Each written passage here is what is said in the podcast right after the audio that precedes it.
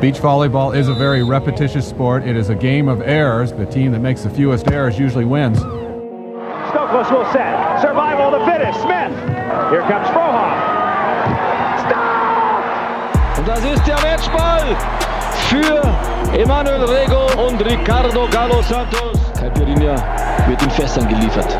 I will destroy your career in this moment. Deutschland holt Gold! Deutschland holt Gold! Thoroughly deserved title Moin und herzlich willkommen zu einer neuen Episode von eurem Volleyball-Podcast ohne Netz und sandigen Boden. Mein Name ist Dirk Funk und ich warne direkt schon mal ein bisschen vor, weil das könnte heute eine durchwachsene Episode sein. Denn meine treuen Kollegen Daniel Wernitz und Alex Walkenhorst haben ein hartes Wochenende hinter sich. Also Daniel musste zwei Turniere spielen, auf den Grund gehen wir später noch mal ein bisschen ein. Und der Alex kommt frisch von seinem World Tour Stopp in Kuala Lumpur zurück. Heute Morgen erst gelandet und musste danach sogar noch seine mündliche Prüfung Trainer A-Lizenz abliefern. Bravourös bestanden natürlich. Gratulation schon mal an der Stelle und ja, Gratulation auch an Daniel für den Turniersieg heute. Also Gratulation und Moin an der Stelle schon mal. Danke dir, Dirk. Moin zurück. Äh, man muss dazu sagen, ich bin seit 40 Stunden wach, aber ich habe das Gefühl, Dirk sieht noch ein bisschen müde aus als ich.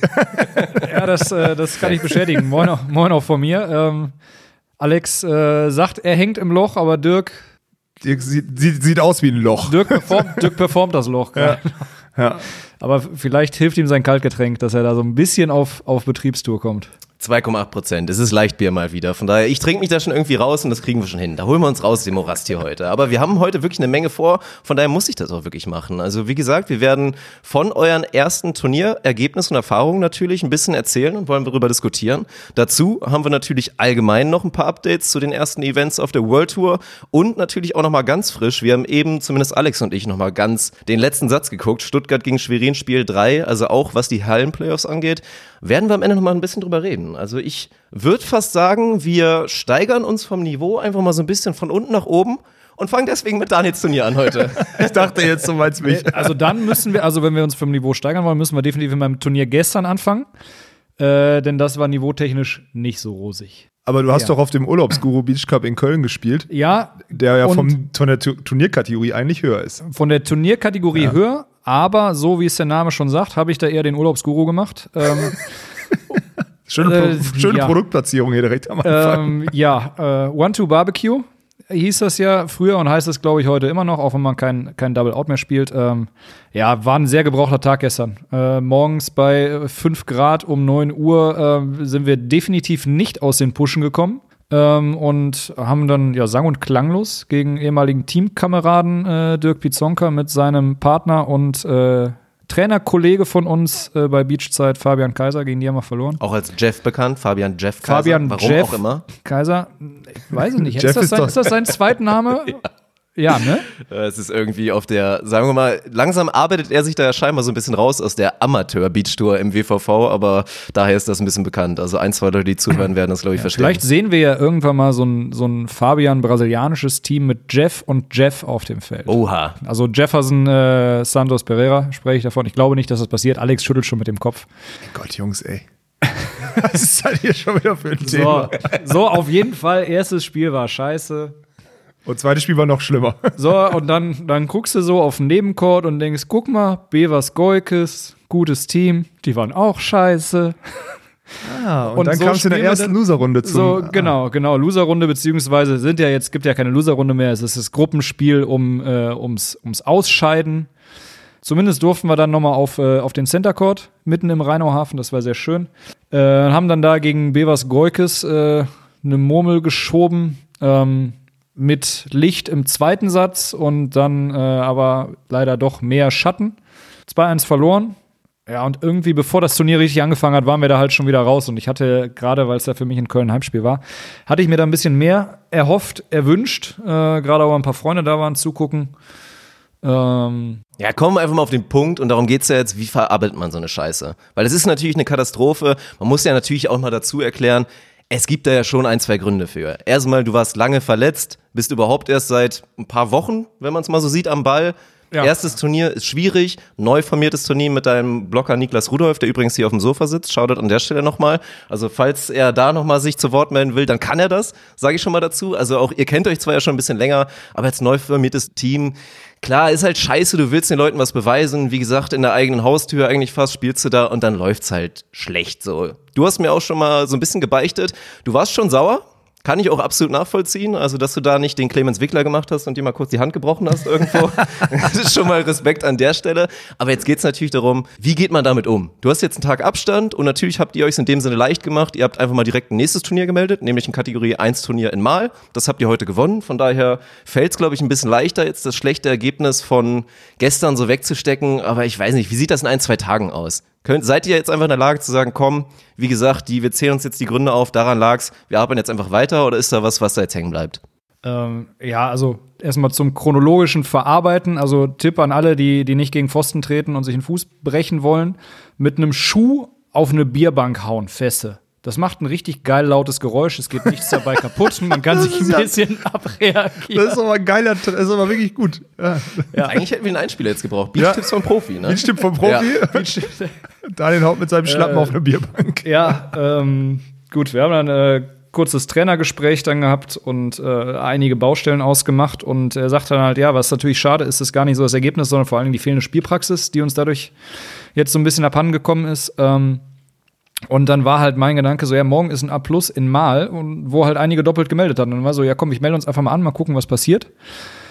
Es gab bis dato nur einen Nachrücker, wir sind dahin nachgerückt und konnten da heute Morgen dann noch teilnehmen. Und dadurch war das Verarbeiten irgendwie schon so ein bisschen ad acta gelegt, weil wir halt wussten, wir können heute, also sportlich, also A, wir können noch ein Ergebnis machen und B, wir können einfach ein bisschen spielen und ein bisschen Erfolgserlebnisse sammeln. Und dadurch, äh, ich glaube, ansonsten gestern mit der Niederlage durchs Wochenende zu gehen, in die Woche rein, äh, das wäre deutlich härter gewesen. Und da weiß ich, dass ich äh, mich da auch gerne noch ein bisschen zerfressen hätte.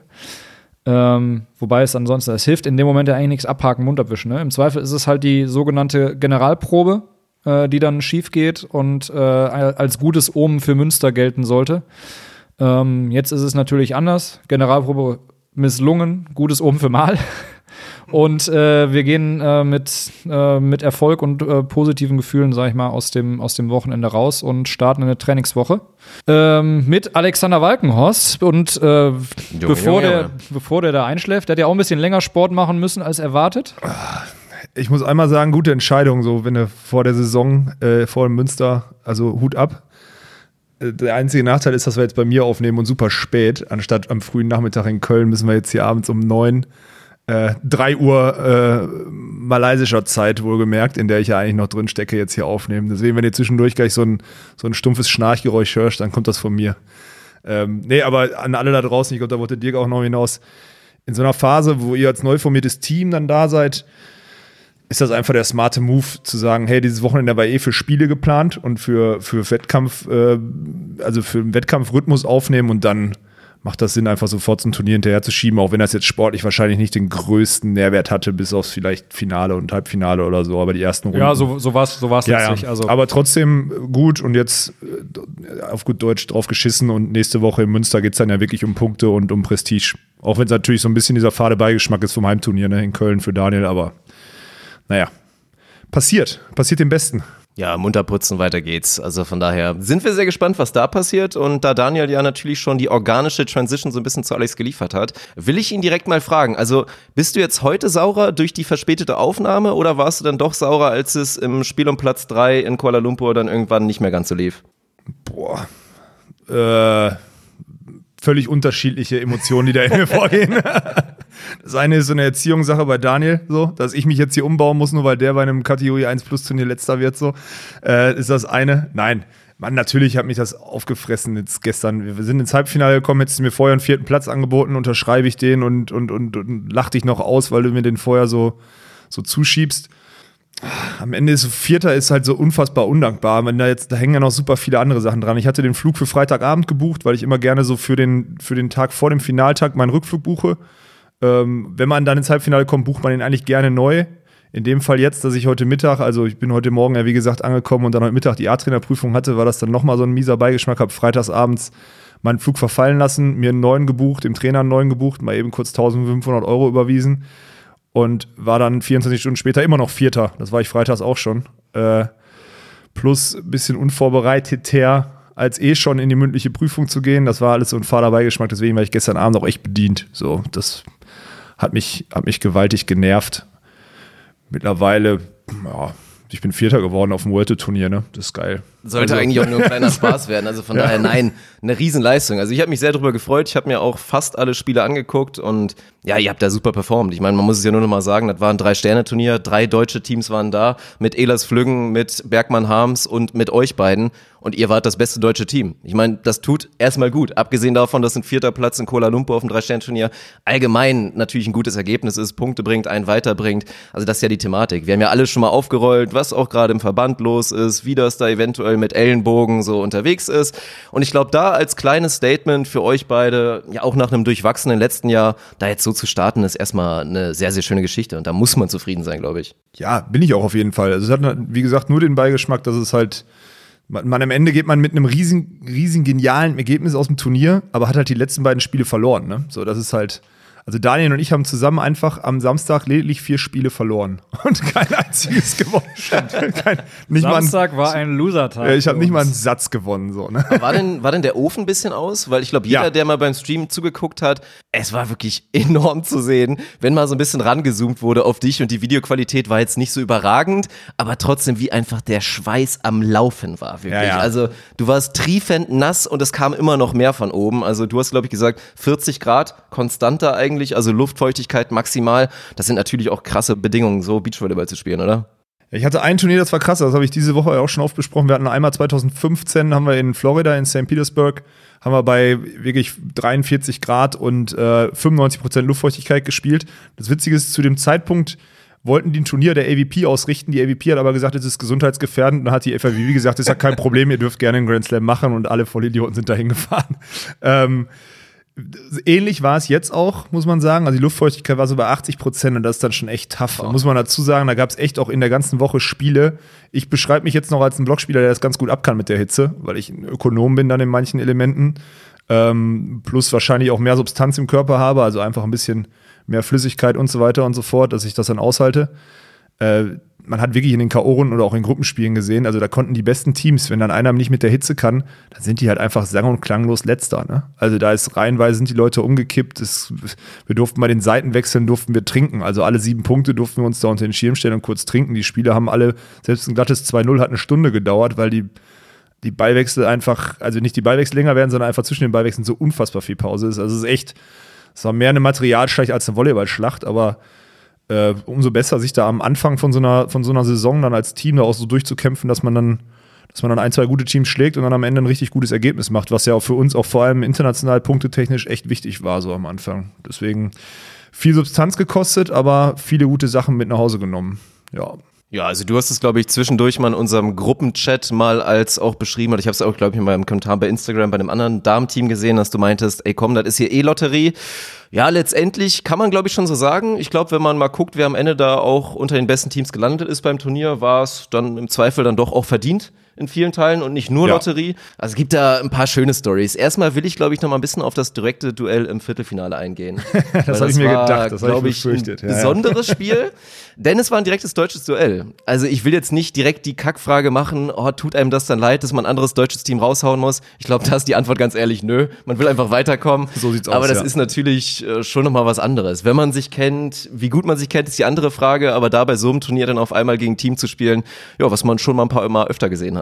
Ja, man kennt sie ja jetzt wirklich in- und auswendig. Also wir haben letztes Jahr auf der deutschen Tour zweimal gegeneinander gespielt, zweimal verloren. Ähm, haben jetzt vor dem Turnier wieder gemeinsam trainiert, haben ja auch noch im Trainingslager in Spanien sogar gemeinsam trainiert. Man verbringt auch Zeit miteinander, man isst auch abends, aber dann geht's äh, zusammen und so, aber dann geht's halt am nächsten Tag im Viertelfinale oder zwei Tage später geht's halt dann einfach mal um FAWB Halbfinale, ne? Und da ist dann jede Freundschaft und jede, also jede Zuneigung einfach komplett ad acta gelegt, so. Ja, also für uns jetzt erstmal wichtig auch zu wissen, dass wir ein gutes deutsches Team schlagen können. Philipp und Yannick sind ein sehr gutes Team, führen jetzt ges- insgesamt halt in unserer Serie, um dich mal als Basketballer abzuholen, ja, äh, 2 zu 1 gegen uns, aber ja, 2019 haben wir die beiden schon einmal geschlagen und die uns Geht ja nicht. bekanntlich Best of Seven, ne? Also Ja, so, noch wir habt haben ihr eine ein gute. Chance, das Ding 2019 nach Hause zu holen. Genau, ja. Also das ist, jetzt, tat gut. Aber wir haben auch davor schon zwei gute Spiele gegen China. Gegen die Jungs hatten wir letztes Jahr in Tokio verloren. Die haben wir 21-11, 21-11 ja, hingerichtet, möchte ich fast sagen. Äh, die haben sich dann irgendwann auch ihrem Schicksal ergeben. Äh, die Esten, die jetzt bisher eine brachiale Saison gespielt haben, die auch äh, ihre Gruppe gewonnen hatten, dann auch dominiert und 2-0 gewonnen. Also es waren schon waren, waren viele gute Spiele, die wir gemacht haben. Äh, Gerade die, die wir gewonnen haben, immer sehr souverän gespielt und auch wirklich auch vor allem gut im Block Abwehr gespielt. Also es hat, hat Lust auf mehr gemacht. Ich bin echt äh, sehr positiv gestimmt nach dieser Woche, muss man ganz klar Ja, sagen. ja, Zusammenspiel hat auch Lust auf mehr gemacht. Also muss man wirklich sagen, auch Respekt an der Stelle nochmal an Sven. Ist immer nicht leicht. Also da haben wir schon oft drüber gesprochen, über seine Rolle, aber ich fand auch gerade, also im Viertelfinale, im Achtelfinale hat er auch ein starkes Spiel gemacht, hat er auch Absolut. solide Nerven gezeigt. Also im positiven Sinne, er hat nicht Nerven gezeigt, sondern er ist da wirklich ruhig geblieben, hat ein konzentriertes Spiel geliefert. Ja, also das war schon gut. Und dann habt ihr auch letztendlich, muss man erwähnen, im Halbfinale gegen den letztendlichen Turniersieger verloren. Das war der gute alte Alisson, man kennt ihn, amtierender Olympiasieger mit seinem neuen Partner Alvaro Filho. Und da ist direkt das nächste Thema für mich, weil jetzt abgesehen davon, ob ihr am Sack wart oder nicht, Turniersieger am Ende war für die auch ein wichtiges Ergebnis. Gerade im Hinblick auf WM-Quali haben die damit so eine kleine Vorentscheidung geliefert in Brasilien. Aber ich will dich direkt mal fragen, weil ich habe ja gesagt, ich bin da zweifelhaft. Ich sehe die beiden nicht so stark zusammen. Wie ist dein Eindruck? Also in welcher Form befindet sich der amtierende Olympiasieger mit seinem Partner? Und wie ist es überhaupt gegen den zu spielen? Das wollen ja, glaube ich, auch nochmal viele wissen, oder? Ja gut, jetzt muss ich dazu sagen, ich habe ja schon öfter gegen ihn gespielt, Klar. auch mit Bruno und auch in, zu, zu deren äh, Top-Zeiten. Ich habe die ja auch sogar schon mal geschlagen, muss ich ja auch mal, äh, muss ich auch mal dazu sagen. Und zwar nicht nur ins Gesicht, sondern auch auf dem Feld so. Ne? Also, obwohl mit dem Alisson will man sich auch nicht prügeln, muss man dazu sagen. Ich Das wär sagen, der letzte Nee, ganz, Kandidat, aber, aber, ich. nee, und, aber auch, ich glaube, das wäre auch, der ist ein so herzensguter Mensch, wirklich. Das ist auch der Letzte, der zuhauen würde, glaube ich. Mal davon mal ganz ab. Ist einfach ein unfassbar fairer Sportsmann und äh, also, wenn man den so sieht, das ist einfach ein ganz, ganz zärtlicher Junge eigentlich. So ein ganz. Ja, aber der, der kommt also so, wie er da Ja, erstmal er kann wirkt, ja- macht, ist genau. das halt eine imposante Erscheinung. ja, so. gut, wenn sein Trainer ihn seit, seit 15 Jahren äh, Nacken und, und Rücken und Bizeps in den Trainingsplan schreibt, dann siehst du halt irgendwann mal so aus. Ne? Das ist halt so. Machst du das nicht? Nee, ich darf das nicht. Ich mache nichts für den Oberkörper. Das ist eben nicht so eine schwammige Wurst. Aber gut. Ja, jedem das seine. ähm, ja, wie ist es, gegen ihn zu spielen? Ich, also, ich wusste, dass Alvaro ein guter Defense-Spieler ist. Ich habe ja letztes Jahr in Huntington mit ihm selber gespielt und gefühlt jeder Shot, der an dem vorbeigeht, der wird verteidigt. Äh, und dann hast du einen der besten Hitblocker vorne am Netz. Das bedeutet, das muss eine gute Block-Defense sein und das hat sich zumindest im Halbfinale auch auf jeden Fall bewahrheitet. Also ich hatte richtig massiv Probleme, den Ball gegen die auf den Boden zu kriegen. Machst du einen halbharten Schlag am, am Alisson vorbei, verteidigt er den. Also ob der dann, ob das eine perfekte Abwehr ist oder ob die mal rüberkommt und du noch einen neuen Versuch brauchst, aber auch das ist in der Hitze halt brutal anstrengend. Ähm, machst du irgendeinen blinden Schlag geradeaus, blockt Alisson dich, machst einen Shot, sammelt der, sammelt der Alvaro den ein. Was mir so ein bisschen fehlt, ist die Aufschlagstärke bei den beiden. Also Alisson ja schon bekanntermaßen kein richtig guter Aufschläger und Alvaro auch eher mit taktischen Aufschlägen. Da wäre noch richtig viel Potenzial, aber es ist auch so eine aus der Tradition heraus so eine Schwäche der Brasilianer. Also Evandro ausgeklammert, Bruno, der noch ganz gut äh, seine Topspin-Aufschläge setzt, aber sonst, ich meine, so ein Pedro, der jahrelang schon Medaillen gewinnt auf der World Tour, der schlägt mit der Faust kurz lang auf, ne? Und es ist egal bei welchem Wetter. ähm, kann auch funktionieren, wenn man die Gegner sich taktisch zurechtlegt, aber am Ende, wenn man dann die anderen, wenn man jetzt zum Beispiel die, sich die Russen auf der World Tour anguckt oder so, ist das noch so ein Element, wo die beiden auf jeden Fall hinten anstehen. Und ich glaube, deswegen reicht das nicht für ganz oben. Also das kann ich auf jeden Fall beantworten. Ähm, genau deswegen zum Teil äh, mit, dem, mit, der, mit dem Aufschlagdruck.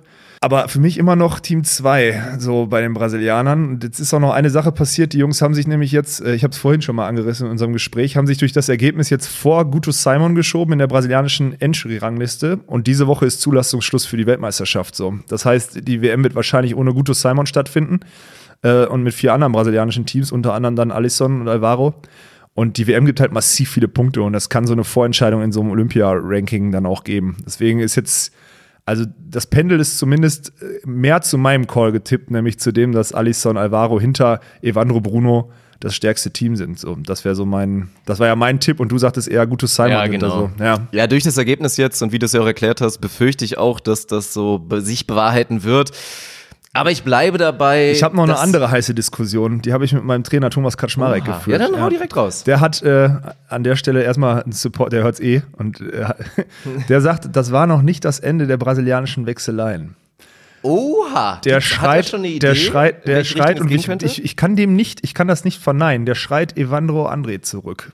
Das ist tough. Also, Ja. das ist ein tougher Call von Katsche, aber man muss sagen, Evandro Bruno funktionieren nicht so gut wie Evandro André, ganz einfach, weil Evandro durchlaufen muss und dann im, im Ja. Aufschlag entweder nachlässt oder im Block dann vorne nicht gut ankommt. Äh, Bruno ist gefühlt, nein, der ist satt. Alisson hat noch Bock, aber Bruno ist so ein bisschen selbstgefällig, so eine Diva geworden, auch wenn das eigentlich ein herzensguter Junge ist. Also ich glaube, er hat zweieinhalb Kilo abgenommen, aber es ist immer noch zu Ja, viel. immer noch 6, 7 zu viel im Vergleich zu seiner Top-Phase. Und André mit George, boah. Also, das, wär ein, das war ein krasser Call von Katsche, weil die echt viel gewechselt haben. Aber wenn das stattfindet, dann bin ich mal richtig gespannt nochmal. Also, ja. Wie viel, wie viel Zeit gibst du denen noch? Also wie viel Zeit ist realistisch, dass sie sich Also das musst, du musst ja zwölf Turniere in die Olympia-Quali einbringen. Das heißt, es muss eigentlich noch vor der WM passieren irgendwie. Und dann ist halt die Frage, ob sie dann trotzdem die WM in ihren Lineups spielen und sich danach auflösen und dann nochmal zwölf Turniere bis Mai 2020 reinzukriegen. Die müssen dann auch gut genug sein, um sich direkt zu qualifizieren. Also die Zeit rennt. Eigentlich wäre gestern Deadline gewesen, so ungefähr. Aber das ist halt, ja. Ja, ich ich will es mal reinwerfen, Ist weil ein guter Call von Katsche. Also wenn es stimmt, dann ist Ja. es ein richtig geiler Call und es ist gut, dass wir es wir jetzt hier on Tape haben. werden So. das nochmal erwähnen, aber für mich wäre das auch instant dann wieder das Team, wo ich sage, mit Abstand das stärkste Team Brasilien. Weil Dann ich finde, das ist würde ich auch mitgehen, ja. Bin ich absolut dabei. Ich finde, dass beide sich, wie gesagt, gut tun. Ich finde weder Evandro als rein Blocker gut, weil er für mich kein guter Blocker ist und wie du es erklärt hast, seine Aufschlagsstärke dadurch ein bisschen geringer wird. Und auch André Loyola ist für mich jetzt auch nicht der Blocker, der jetzt wirklich rein durchblockt. Die sind einfach so geil, weil wirklich beide beides auf einem guten Niveau können. Und von Ja. daher wäre das für mich eine Geschichte. Also wir werden ja auch gleich nochmal auf das Vier-Sterne-Turnier in China, auf Xiamen natürlich ein bisschen eingehen. Und das bestätigt sich ja ein bisschen. Darauf wollte ich auch bei, bei Alisson jetzt nur darauf hinaus.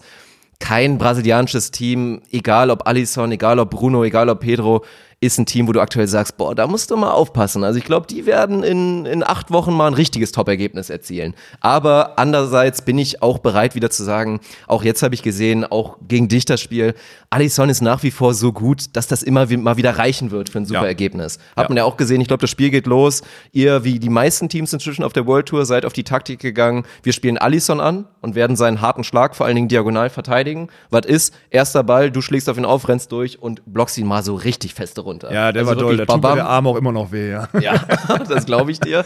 Aber was war danach? Ja, dann habe ich so gedacht, oha, ist das jetzt schon so ein bisschen Signalwirkung und das geht jetzt so weiter und Alex hat mal wieder so ein klassisches, ich block so meine 6, 7 pro Satz.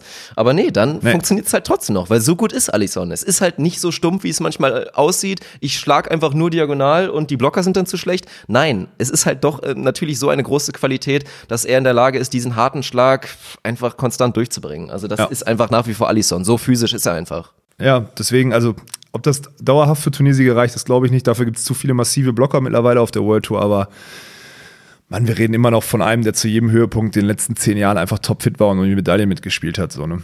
Aber man hat auf dem Vier-Sterne-Turnier, du hast ja gerade schon mal angesprochen, auch gesehen, so, da reicht es halt bis Platz neun und dann kommt irgendein guter Europäer und dann ist halt Ja. auch ganz schnell Feierabend. Ne? Ja, dann machen wir mal. Wollen wir noch mal kurz komplettieren, bevor wir auf die Frauen wechseln und da zumindest mal so ein kleines Update liefern. Die Frauen werden gleich noch mal ein größeres Thema, da will ich euch mal direkt fragen. Hängt natürlich auch davon ab, wie viele da jeweils von gesehen habt.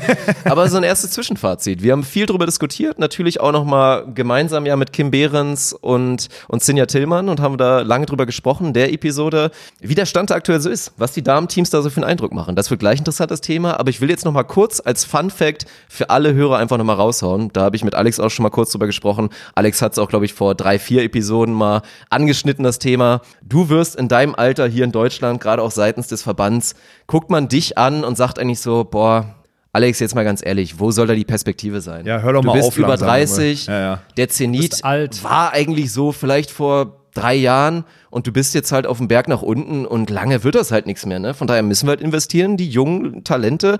Was sollen wir mit dir? Das ist ja auch alle, alle, also alle Das ist ja auch alles alle, richtig. alle Olympiasieger aus Deutschland, die waren doch alle Mitte 20. Genau, so ist das nämlich. Nein, und dazu nochmal als kurzen Funfact. Bei 40 Grad, bei diesem scheiß Turnier, wo auch viele Jungspunde unterwegs Gestorben waren, sind die da, alle ja. fit wie ein Turnschuh sind, aber wirklich alle durch die Bank, gab es ein paralleles Halbfinale zu eurem Halbfinale. Da haben vier Amerikaner gegeneinander gespielt. Vier Amis und ich will euch einfach mal die Namen aufzählen und dann so eine kurze Pause lassen für unsere Hörer, um mal das Durchschnittsalter zu raten. Das war der gute John Hayden, das war Reed Pretty, das war, ja, das war Theo Brunner und das war Ryan Doherty. Und ja, jetzt überlegt mal kurz, also jetzt der Moment, wo ihr mitraten dürft. Ich weiß, ich weiß Durchschnittsalter. es auch nicht. Ich möchte, soll ich, ich will auch Rat Dani mal. weiß es nicht, ja. Weiß nicht. Ich, ich, ich habe ich hab keine Ahnung. Ich würde jetzt einfach mal 39. Ach du Scheiße. Ding, ding, ding, ding, ding. Also das ist goldrichtig. Ja. Das ist genau richtig. Das Durchschnittsalter ist 39 Ra Jahre. Gerade John Hayden, 46 Jahre, immer noch auf der AVP Tour erfolgreich, immer noch auf der World Tour erfolgreich. Offensichtlich Reed Pretty, eine Hallenlegende, der jetzt ja natürlich den, den Übergang in den Beach, glaube ich, seit zwei, drei Jahren Ja. gemacht hat.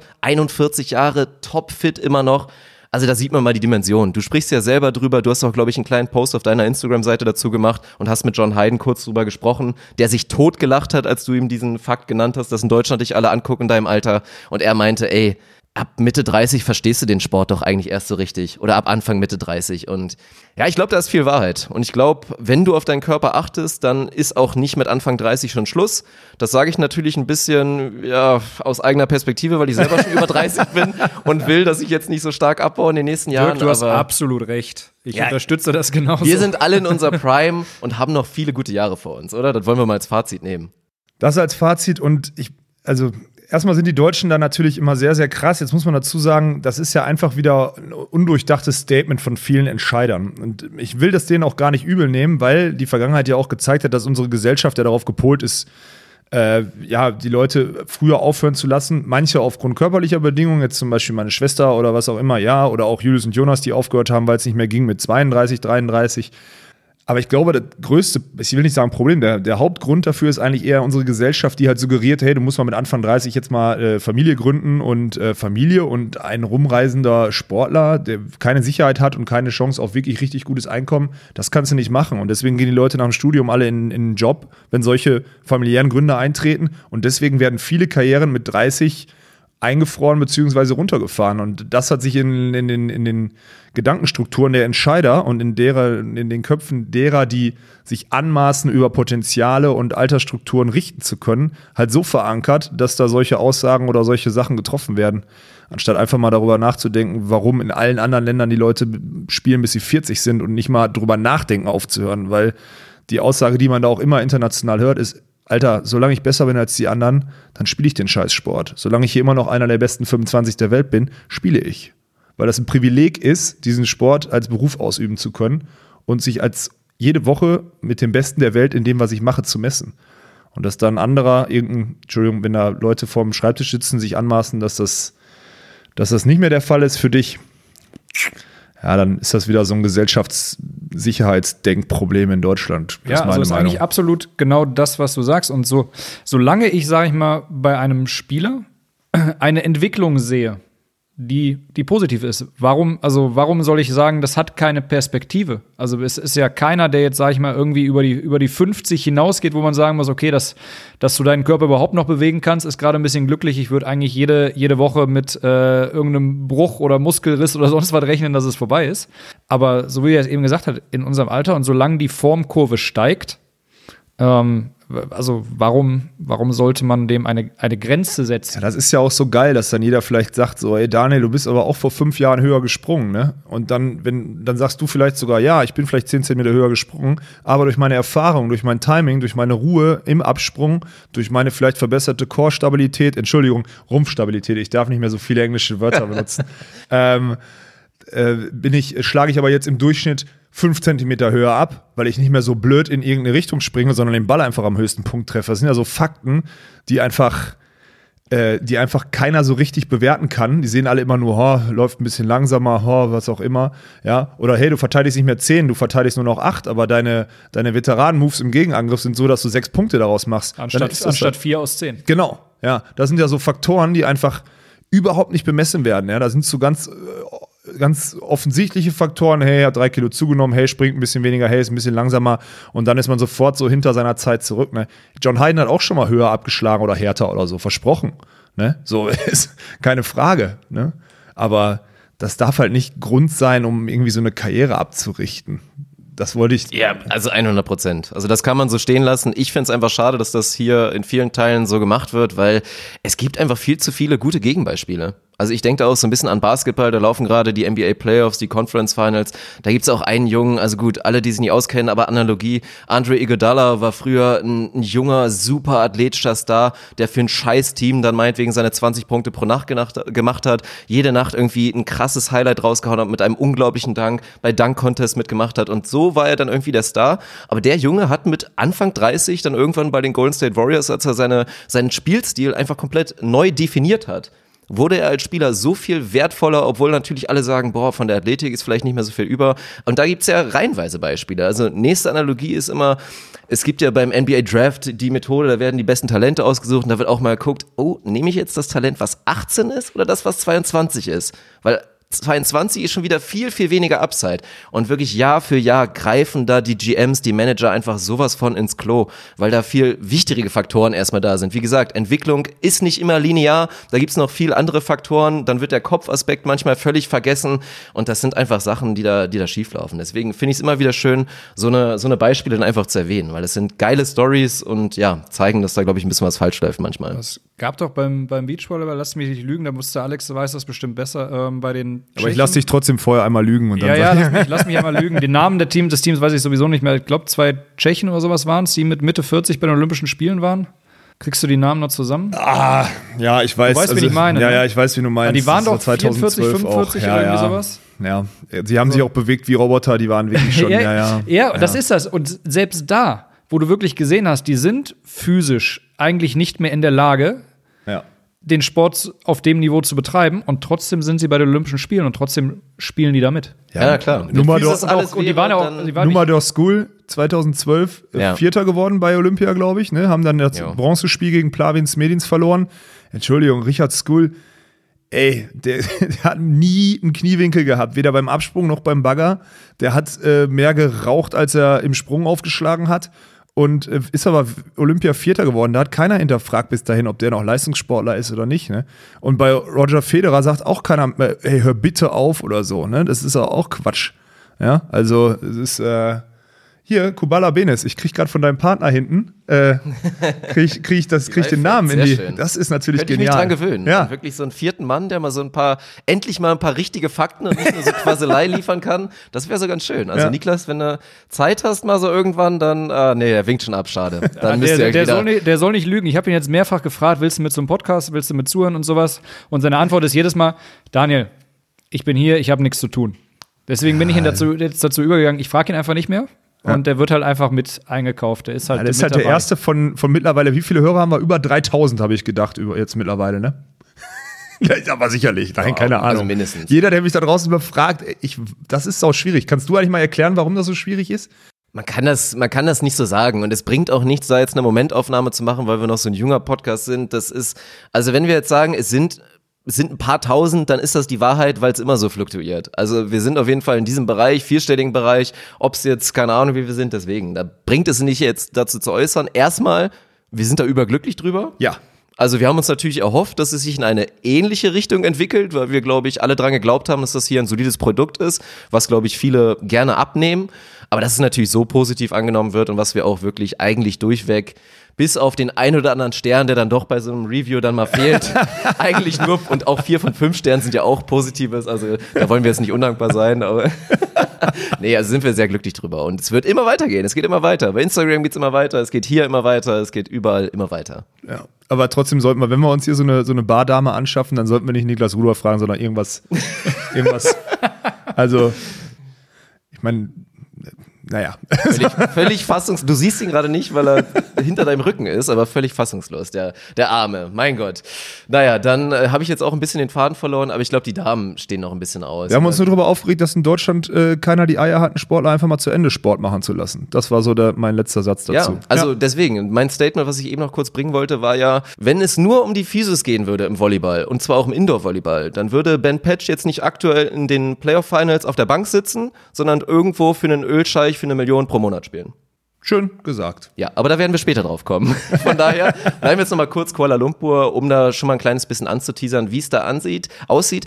Interessante Story, natürlich so ein bisschen, weil wir werden gleich von Xiamen reden, wo auch Behrens Tillmann eins der Teams waren, hatten sie ja drüber gesprochen, die da für sich, glaube ich, ein schönes Ergebnis geliefert haben. Vier Sterne, sie haben sich durch die Quali gekämpft, haben sich auch aus der Gruppe rausgekämpft, sind dann im 16. Finale rausgeflogen, am Ende ein 17. Platz, was aber eine super Geschichte ist. Und jetzt kommt Kuala Lumpur, da waren vier Teams wieder am Start, vier deutsche Teams, aber eben nicht Behrens Tillmann, sondern Kürzinger Schneider, die da die Quali spielen durften. Da hatten Sinja und Kim auch drüber gesprochen, dass das da, ja, letztendlich eine Verbandsgeschichte war. Sind da gescheitert, wollen wir jetzt nicht irgendwie wertend nennen, also haben da auch ein Spiel gewonnen, sind in der zweiten rausgeflogen und dann geht's äh, eher so noch mal ein bisschen um die, um die anderen Teams und da werden wir gleich noch mal drauf kommen. Ludwig Kosuch leider auch in Kuala Lumpur wieder. Das ist jetzt eigentlich die falsche Reihenfolge, merke ich gerade. Das funktioniert hier gar nicht. Wieso funktioniert das nicht? Na, weil wir jetzt so ein bisschen retroperspektiv schon auf Xiamen blicken, weil es ja auch da schon eigentlich nicht ganz so gut lief. Also sagen wir mal so, die Damenteams müssen noch mal ein bisschen aus den Startlöchern kommen. Aktuell den besten Eindruck machen mit Sicherheit Carla Borger und Julia Sude. Die sind da in Kuala Lumpur Dritter geworden, haben im Spiel um Platz 3 es ein bisschen besser gemacht als der Alex. Aber viel besser, ja. haben da ein gutes Ergebnis geliefert. Binek Schneider, fünfter Platz, auch eine solide Geschichte. Und Ludwig Kosuch, muss man sagen, auch ein bisschen enttäuschend, haben die Gruppe gewonnen, aber dann das nächste Spiel aus der Gruppe raus, dann auch relativ glatt im Achtelfinale raus. Und das Ganze geht halt auch einher mit äh, Xiamen, wo wir erstmal eine schöne Story hatten. Fünf deutsche Teams im Hauptfeld, fünf Damenteams, was erstmal, glaube ich, eine super Geschichte war. Und auch da Ludwig Kosuchs einzige Team, was es nicht aus der Gruppe rausgeschafft hat. Werden wir natürlich gleich ein bisschen drüber sprechen müssen, ob das jetzt auch ähnlich wie bei Daniel mit dem ersten Kategorie 1 Plus Turnier, so ein bisschen, ja, neues Team, komm, machen wir jetzt mal nicht so viel Wirbel darum, sondern ob es vielleicht mehr ist. Aber das war eine schöne Geschichte. Alle anderen Teams sind aus der Gruppe rausgekommen. Wie gesagt, Behrens Tillmann Runde 1, vor allen Dingen auch gegen die gute Carrie Walsh rausgeflogen. Das kann Die man ist auch mal übrigens bringen. wirklich noch so unfassbar gut. Und auch immer noch topfit nach Ja, gefühlten 37 die ist Kindern. Wahnsinn. Ich habe mich am Samstag nochmal mit ihr unterhalten, auch über ihre Tour, die die da in den USA aufzieht, weil die Frau ja noch weiter denkt als nur an ihren eigenen Sport. Meine Herren, ist die immer noch gut. Ja, ich verstehe nicht ganz, warum sie mit ihrer kleinen, äh, wie heißt sie überhaupt mit Vornamen? Ich weiß es gar Brooks, nicht. Brooks Sweat. Ja, genau. Ja.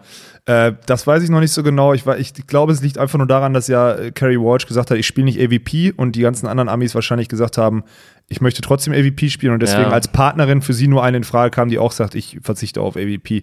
Das wird wahrscheinlich der Ausschluss gewesen, weil Carrie Walsh immer noch wirklich gut ist. So, das nur mal kurz noch Ja, auf rein. jeden Fall. Ja. Ist ja auch da nochmal als Side Story die Geschichte mit April Ross, dass sie da bei Olympia auch so diese Enttäuschung hatten, dass es da für den ultimativen Erfolg nicht gereicht hat, war ja so ein bisschen diese, ja, auch Dahlhauser Rosenthal-Geschichte.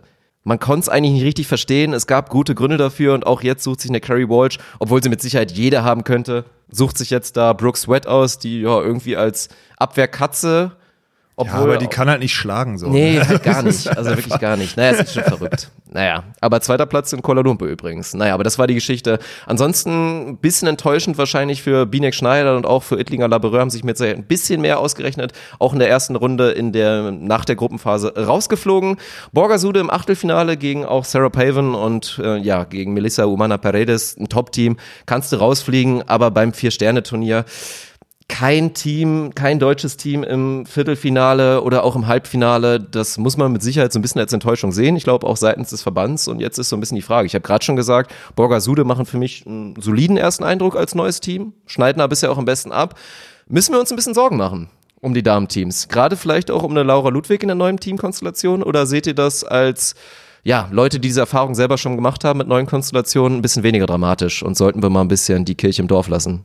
Ja, also ähm, bei, bei Ludwig Kosuch sehe ich nach wie vor das äh, Problem in Anführungsstrichen, dass äh, Maggie halt eine Hallenspielerin ist, die in den Sand gegangen ist.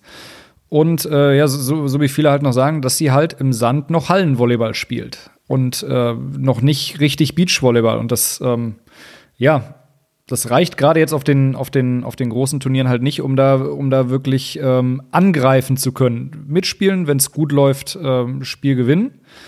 Aber da, das strahlt halt noch keine Dominanz und Selbstverständlichkeit aus. Ähm, Aber woher auch, ne? So, das ist halt. Ja. Man tritt Ja. in die größten Fußstapfen der letzten Jahre, ne? Das ist schon. und dann mit einer Partnerin, die selber aber jetzt gerade aufgrund ihrer Babypause auch nicht so gesetzt Bei wie viel ist. Prozent ist Laura Ludwig aktuell? Ihr habt sie jetzt alle schon spielen sehen, ich habe sie auch spielen sehen. Boah, das ist so schwer zu sagen. Gehe, ich gehe nicht, also, boah, ich bin vielleicht maximal bei 80. Ja. Vielleicht sogar weniger. Also das ist das Ding, warum es mir schwerfällt, dieses Team zu bewerten. Für mich läuft gerade viel das falsch, worüber ich mir auch Sorgen gemacht habe. Nämlich diese bisschen Zuspielthematik Maggie Kosuch, wobei sie da talentiert ist, keine Frage. Ich habe auch schon reihenweise über Kopfsets gesehen, butterweich, blitzsauber, die standen auch. Aber gerade so ein Baggerzuspiel, was auch rein von der Konstanz her einfach ein schwieriges Element ist im Sand, sind das Dinge, es funktioniert aktuell über Laura Ludwig zu spielen. Und das war für mich so dieser Punkt, warum ich mir vorgestellt habe, könnte eventuell nicht so geil sein mit dieser Zusammenstellung. Aber wie gesagt, dafür steht für mich noch in Klammern, was ist, wenn Laura Ludwig wieder ihre 100 Prozent hat? Und die hat sie ganz klar nicht. Ja, woher denn auch? Nein, meine, deswegen, ein Jahr, also maximale Entschuldigung auf allen Ja, ja, Seiten, da ja, mache ich ihr 0% einen Vorwurf. Wir können hier einer der besten aller Zeiten nicht so ein, also nicht nach, Nein, nicht nach ja zehn nach Tagen Asien so, Ich sage so ja einen eigentlich Strick ja drehen. nur wohlwollend für die Perspektive dieses Teams. ja. Dieses Team wird, abgesehen von Maggie Kosuch, die sich ja eh noch entwickeln wird, wird dieses Team eine ganze Ecke besser sein, wenn Laura wieder ihr Niveau gefunden hat. Ja, Ja, vor allem ihr wenn die, wenn die sich Selbstverständnis. zusammen, wenn die sich halt so ein bisschen zusammen entwickelt haben, so und äh, da fehlt Laura fehlt halt noch die Wettkampfhärte, ganz ganz logisch und in der Konstellation halt sowieso und äh, auf auf dem Niveau ist es halt doch schon sehr entscheidend, wie da die Teamharmonie äh, funktioniert und die Abstimmung gerade bei bei kleinen Bällen, weil einzelne Bälle sind ähm, sind auf dem Niveau halt entscheidend. Und ähm, wenn, wenn die beiden das schaffen, da halt ähm, ja, ihre, ihre Qualität zusammenzubringen. Also wir haben sie ja, wir haben sie ja auch in, den, äh, in unseren Nominierungen Richtung Olympische Spiele ähm, mehrfach genannt. Ja, jetzt lass uns mal, also eins ist klar, ganz Deutschland hat jetzt auf sowas gewartet und ich kenne ja jetzt auch gerade ganz viele, die immer so Ki- Kira-Sympathisant waren und mir dann auch schreiben und meinen so, ey, Kira muss wieder zurückkommen und so Klamotten. Ja, erstmal Ja, muss sie ja, zurückkommen, Kira weil die dem Sport fehlt und weil das eine verdammt geile Blockspielerin ist. So, Ja, und sie soll halt auch zurückkommen, äh, aber ich glaube, das tut, kann vielleicht auch ganz gut tun, wenn man selber entscheidet, wann man mit dem Spiel Ja, genau. Also, Nicht der Körper. Ja, aber das so, so diese Nachrichten finde ich geil von den Leuten, die so eher Team Kira sind und immer sagten, die kamen vielleicht ein bisschen zu kurz in dem, in dem, in dem aufstrahlenden Stern Laura Ludwig neben sich so. Aber gibt der ganzen Sache auch mal ein bisschen Zeit. Also da sind so viele Faktoren. Laura war draußen, Maggie muss in riesige Fußstapfen treten. Jetzt ist Asien auch nicht das leichteste Pflaster. Da wurden wahrscheinlich sehr viele Techniken aufgebrochen in den letzten Monaten. Ich finde zum Beispiel Maggies Zuspieltechnik hat sich massiv verändert. Heißt aber auch, dass sie wieder kein Ritual und keine Selbstverständlichkeit in dieser Bewegung hat, wie sie wahrscheinlich in den letzten zwei Jahren auch noch nicht hatte, in der, die sie dann in, aus der Halle in den Sand transportiert hat. Und jetzt wieder was aufgebrochen. Ja, lass uns das mal, auch in Xiamen, äh, muss man auch mal sagen, verlieren sie das erste Spiel und spielen dann halt gegen Kleinman Ross um das Überleben. So, das ist natürlich jetzt auch kein klassisches Gruppen- K.O.-Spiel, was du dann hast. Das ist Kleinman Ross verlieren ja auch überraschend ihr erstes Spiel und dann stehst du da plötzlich gegen ein Team, was schon eine Goldmedaille auf dem Vier-Sterne gewonnen hat und halt auch wirklich Fast so wie zweite Runde K1 Plus in Köln. Gegen Bevas Golkes meinst du, ja. Ja, aber so vergleichbar ist es, die Situation. Ja, spielst du das erste Spiel scheiße und spielst danach gegen das zweite vermeintlich schlechte Team in eurer Gruppe, kommst du da raus, bist dann in der K.O.-Runde, machst da vielleicht ein gutes Spiel, bist Neunter, dann haben Ludwig Kosow beim ersten Top-10-Ergebnis gemacht. Jeder sagt, solider Start. Dann kommen sie mit dem Ergebnis nach Kuala Lumpur, machen da einen vierten oder was auch immer oder scheiden im fünften, äh, äh, scheiden im, im, Halb-, im Viertelfinale ganz knapp gegen Kerry Walsh aus und alle sagen, hey, ist okay, für die Top-Teams reicht nichts, aber die anderen schlagen wir schon. Und dann sitzen wir hier jetzt hier nicht und überlegen, wie ist das? Und es gibt nicht tausend Nachrichten in irgendwelchen sozialen Kanälen, wo jemand Ja. sagt, ey, Kira muss zurückkommen, Maggie soll wieder in die Halle. So ein, so ein völlig sinnloser Shitstorm nach 100%. sechs Volleyballspielen. So. Aber, aber, und ich glaube, ihr und auch ich könnt uns da alle reinfühlen, wie das ist, wenn man in so eine, in Anführungsstrichen, Negativspirale potenziell reinkommen könnte. Weil es sind jetzt erstmal nur zwei Turniere, aber was ist, wenn die nächsten zwei, drei ebenfalls nicht so gut laufen und die Ergebnisse bleiben dann einfach ein bisschen aus? Und Ja, ich glaube, als Athlet, egal wie viel Erfahrung hat, egal wie gut man auch ist und ob man die amtierende Olympiasiegerin ist, es ist schwer, sowas komplett auszublenden. Von daher, ich mache mir da auch keine Sorgen, also um das mal als Statement zu sehen. Ich habe da nach wie vor, ja, keine Sorge, aber vielleicht so minimale Bedenken. Ja, es gibt Ja. halt jetzt so ein paar Faktoren. Laura hat halt massiv viele Punkte jetzt auch verloren. Also Entry Points. Und sie sind jetzt gerade halt Team 5 in Deutschland. So. Also Behrens Tillmann sind vor ihnen auch in den Entry Points. Sie würden abgemeldet werden, wenn alle vier Nationalteams einen Grand Slam melden. Aber selbst dann sind äh, Maggie und Laura auf jeden Fall in der Qualifikation. Und das ist auch immer eine Hürde. Und selbst da nicht ganz oben gesetzt. Ja.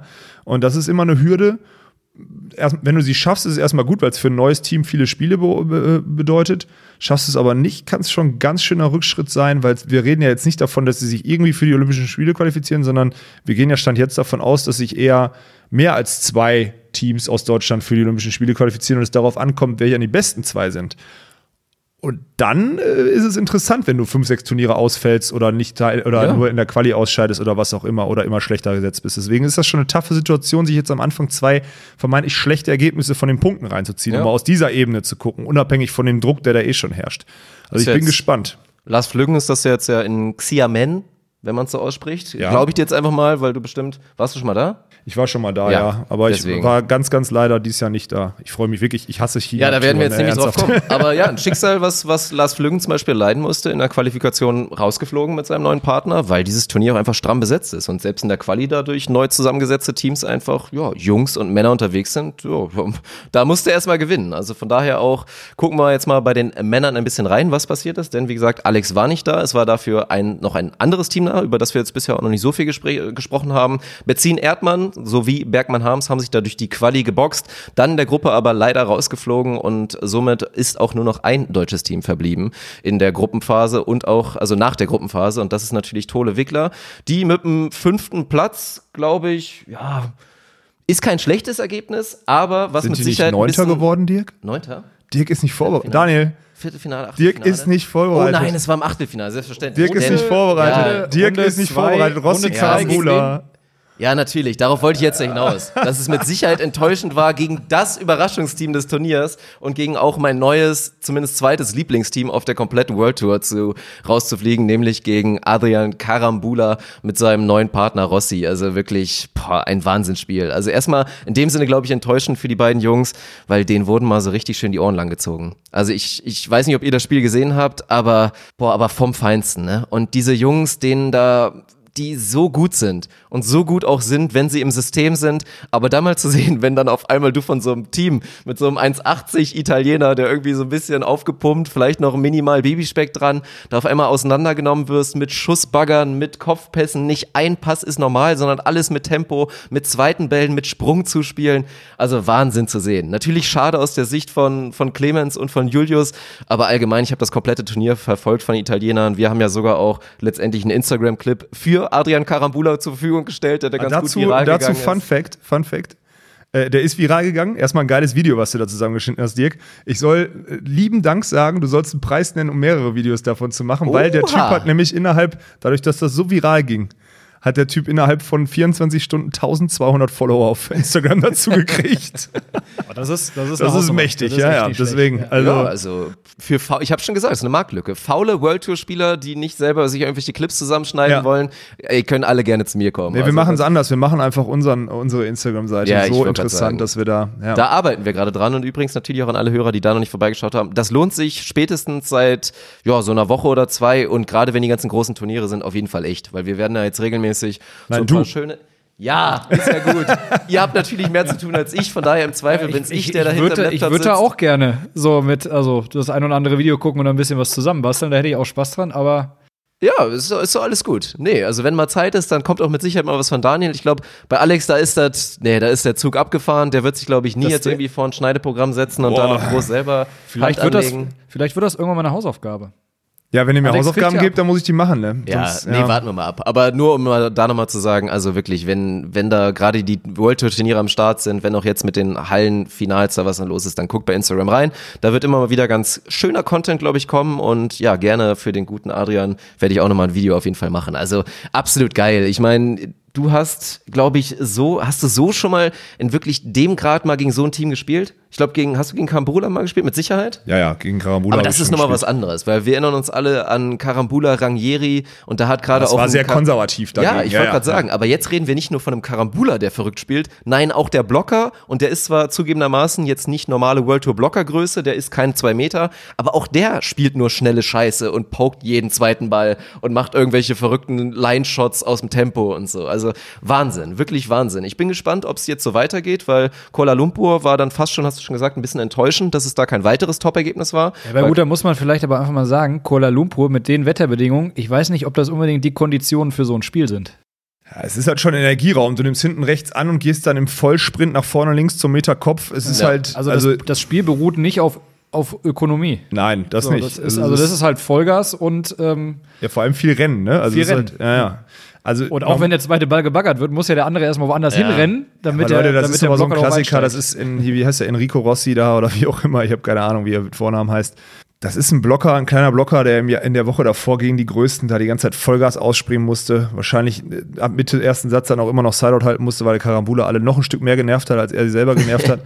Und dann kommt er da halt nach und dann gehst du irgendwann, das ist dieser Faktor Asien auch, dann gehst du halt irgendwann zugrunde und dann sind die da, sind die da donnerstags morgen, äh, freitags morgens äh, um, um 8.30 Uhr gegen Slowenien auf Court 4 ausgeschieden halt. Das ist dann einfach so eine, dem Center Court wäre das vielleicht nicht passiert, weil da irgendwie noch eine andere Atmosphäre herrscht, es ist dann irgendwie so ein zugrunde gehen. Dafür ist das Niveau bei den Herren zu ausgeglichen, dass du das Woche für Woche durchziehen kannst, vor allem bei den bei der körperlichen Belastung, die da in Asien einfach herrscht. So in der Woche davor war sau viel Wind, immer wieder Ich wollte sagen, wechselnde aber auch Bedingungen. wesentlich weniger Wind in Kuala Lumpur, oder? ja, da stand die Luft Weil- einfach nur. Ja. Ja, Aber da- der, das der ist ein Slowene hat ja auch letzte, also die letzten Wochen ein vorzügliches Oh, Trainingslager jetzt mit, kommt deinem, Daniel wieder mit und- deinem Trainerkollegen da. Ja, ja, deswegen, deswegen gewinnt er dann gegen Karambula, genau.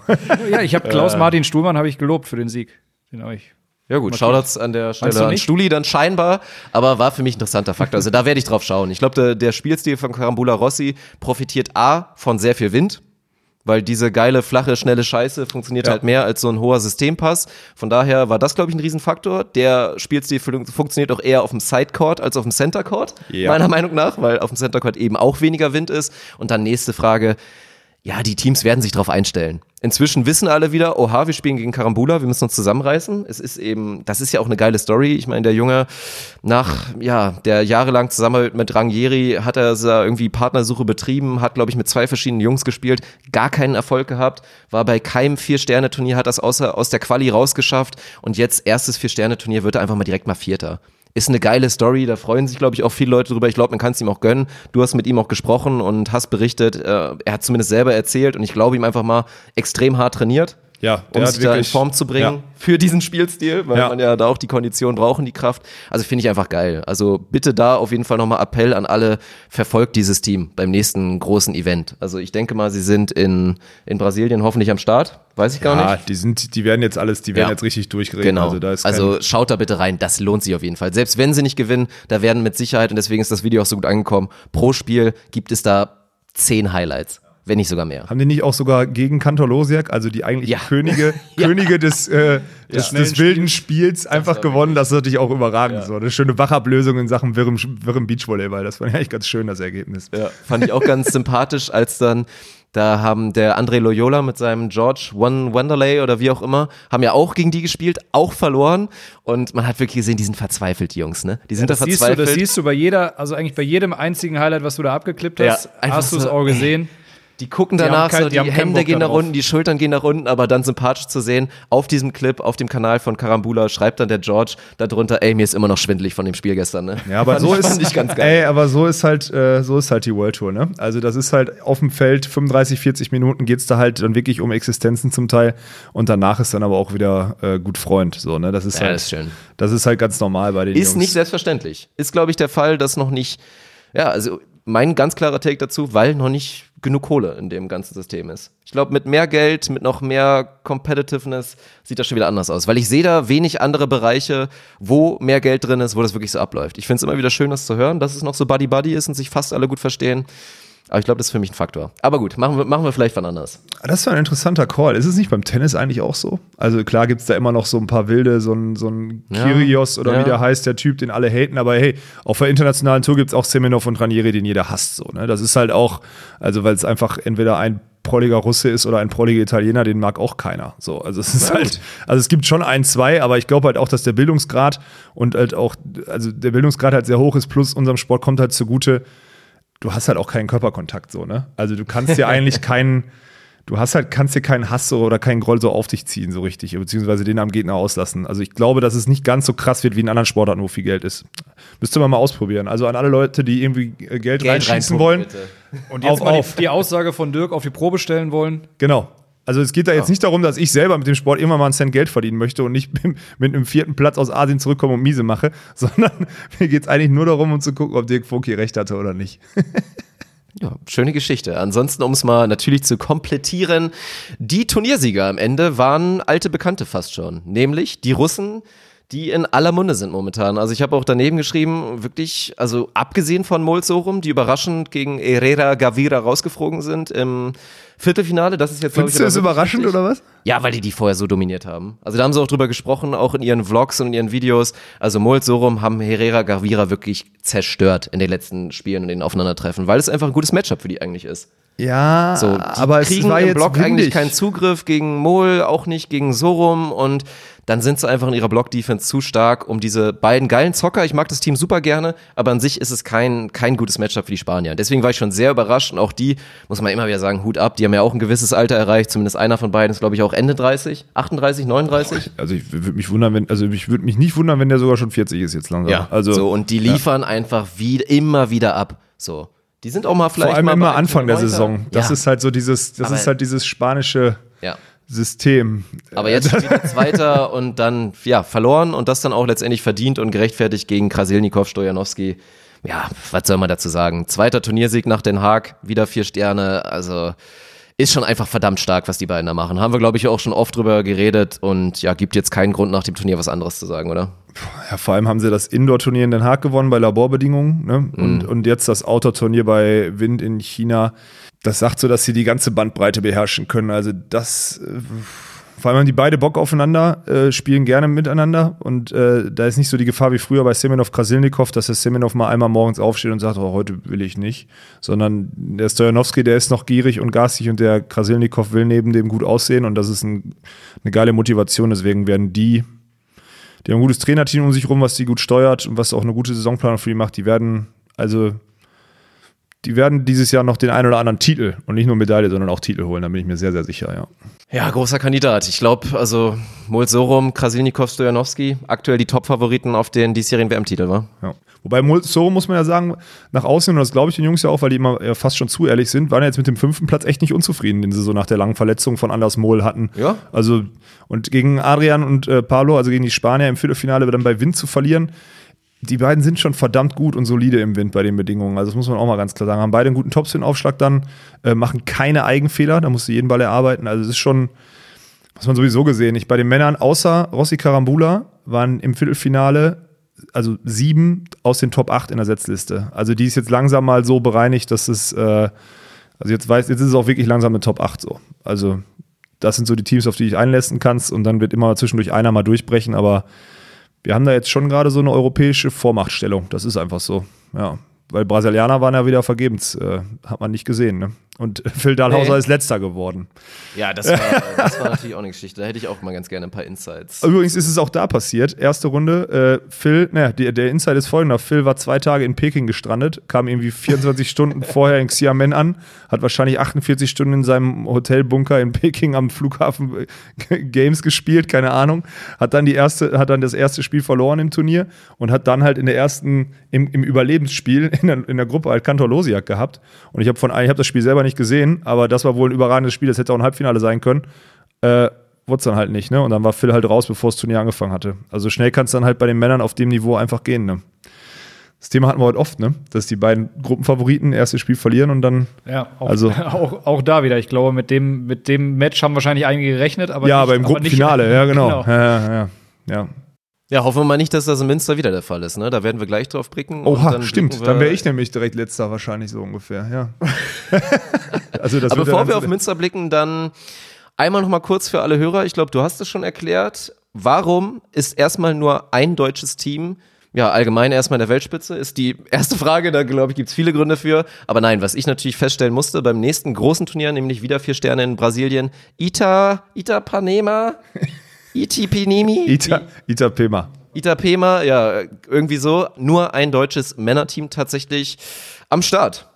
Kann man sich jetzt die Kommentare zu machen? Ist das vielleicht irgendwie so, ja, weil die Teams dahinter einfach noch nicht auf dem Niveau sind, dieses Turnier wirklich spielen zu können? Aber beantwortest du einfach mal unseren Hörern. Warum spielen Walkenhorst Winter nicht bei diesem Vier-Sterne-Turnier jetzt nach diesem guten Ergebnis? Ähm, ja, erstmal, weil die Meldeliste, weil man die Meldeliste, also melden musste man vor dem Ergebnis von letzter Woche. Also da waren die Punkte jetzt aus Malaysia nicht eingeplant und ich muss ja, bin ja auch nicht hingefahren und dachte, ich mache ein Halbfinale, sondern ich wollte die Quali schaffen und ein Spiel im Hauptfeld gewinnen. So, also selbst für den 17. hätte ich mich nicht da äh, umgebracht. So, ähm, wir haben in zwei Wochen ganz bewusst parallel zu, also nach der, nach dem Turnier in Münster, werden wir ein Zwei-Sterne-Turnier in der Türkei spielen. Der Unterschied sind erstmal zweieinhalbtausend Euro Flugkosten, äh, weil die Flüge nach Itapema richtig teuer sind. Plus äh, keine Zeitverschiebung. Plus, wenn man in der Quali beim Vier-Sterne-Turnier ausscheidet, kriegt man 80 Ranglistenpunkte und 80 kriege ich für den letzten beim Zwei-Sterne-Turnier im Hauptfeld. Äh, so, ich glaube, das sind erstmal genug Ergebnis, äh, Gründe, warum wir da nicht spielen.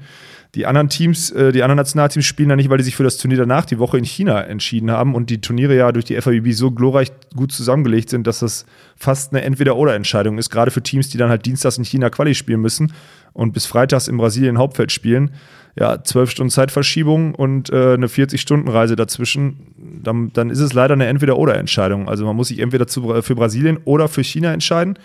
Und anscheinend haben sich Elas Flüggen und Bergmann Harms jetzt hier für China entschieden, weil man davon ausgeht, dass dort weniger gute Teams starten im Normalfall, weil einfach keiner Bock auf China hat. Ja.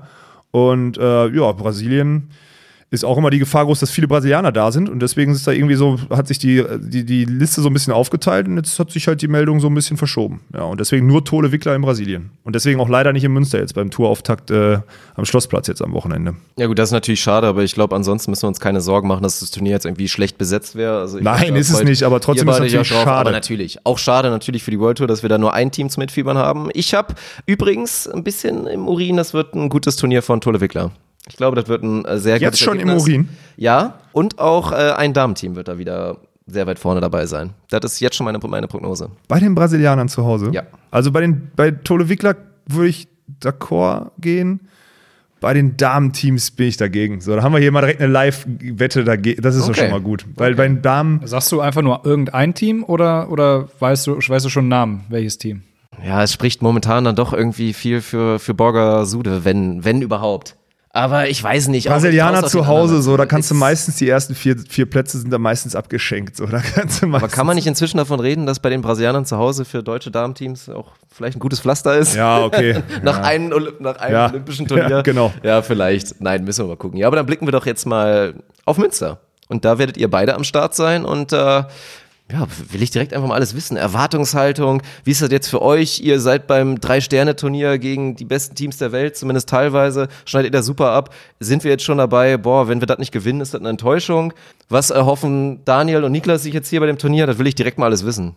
Also, wenn ich, also, wenn ich eins weiß, ist, dass unser Team nicht für konstante Leistungen so, so, so steht. Deswegen kann ich immer nicht, kann ich da nicht, also ich, ich kenne die Setzliste auch ehrlich gesagt gar nicht. Wer sind, ist denn da? Bergmann, Harms und Becker Schröder sind wahrscheinlich vor uns. Also von oben, ja, ist, ich habe ja, hab ja noch nicht die Setzliste, sondern es ist ja erstmal nur Zulassung. Ähm, ja, da ändert sich ja Bergmann, nicht viel. Bergmann Harms, Becker Schröder, Walkenhorst Winter, Betzin Erdmann, ja. Ponywatz Ponywatz und äh, also Meurer Westphal, Rudolf okay. Wernitz, Pop Sievers, Wolf Wolf, Fretschner Sova, die ja auch als internationales Team dann noch äh, interessant zu nennen wären.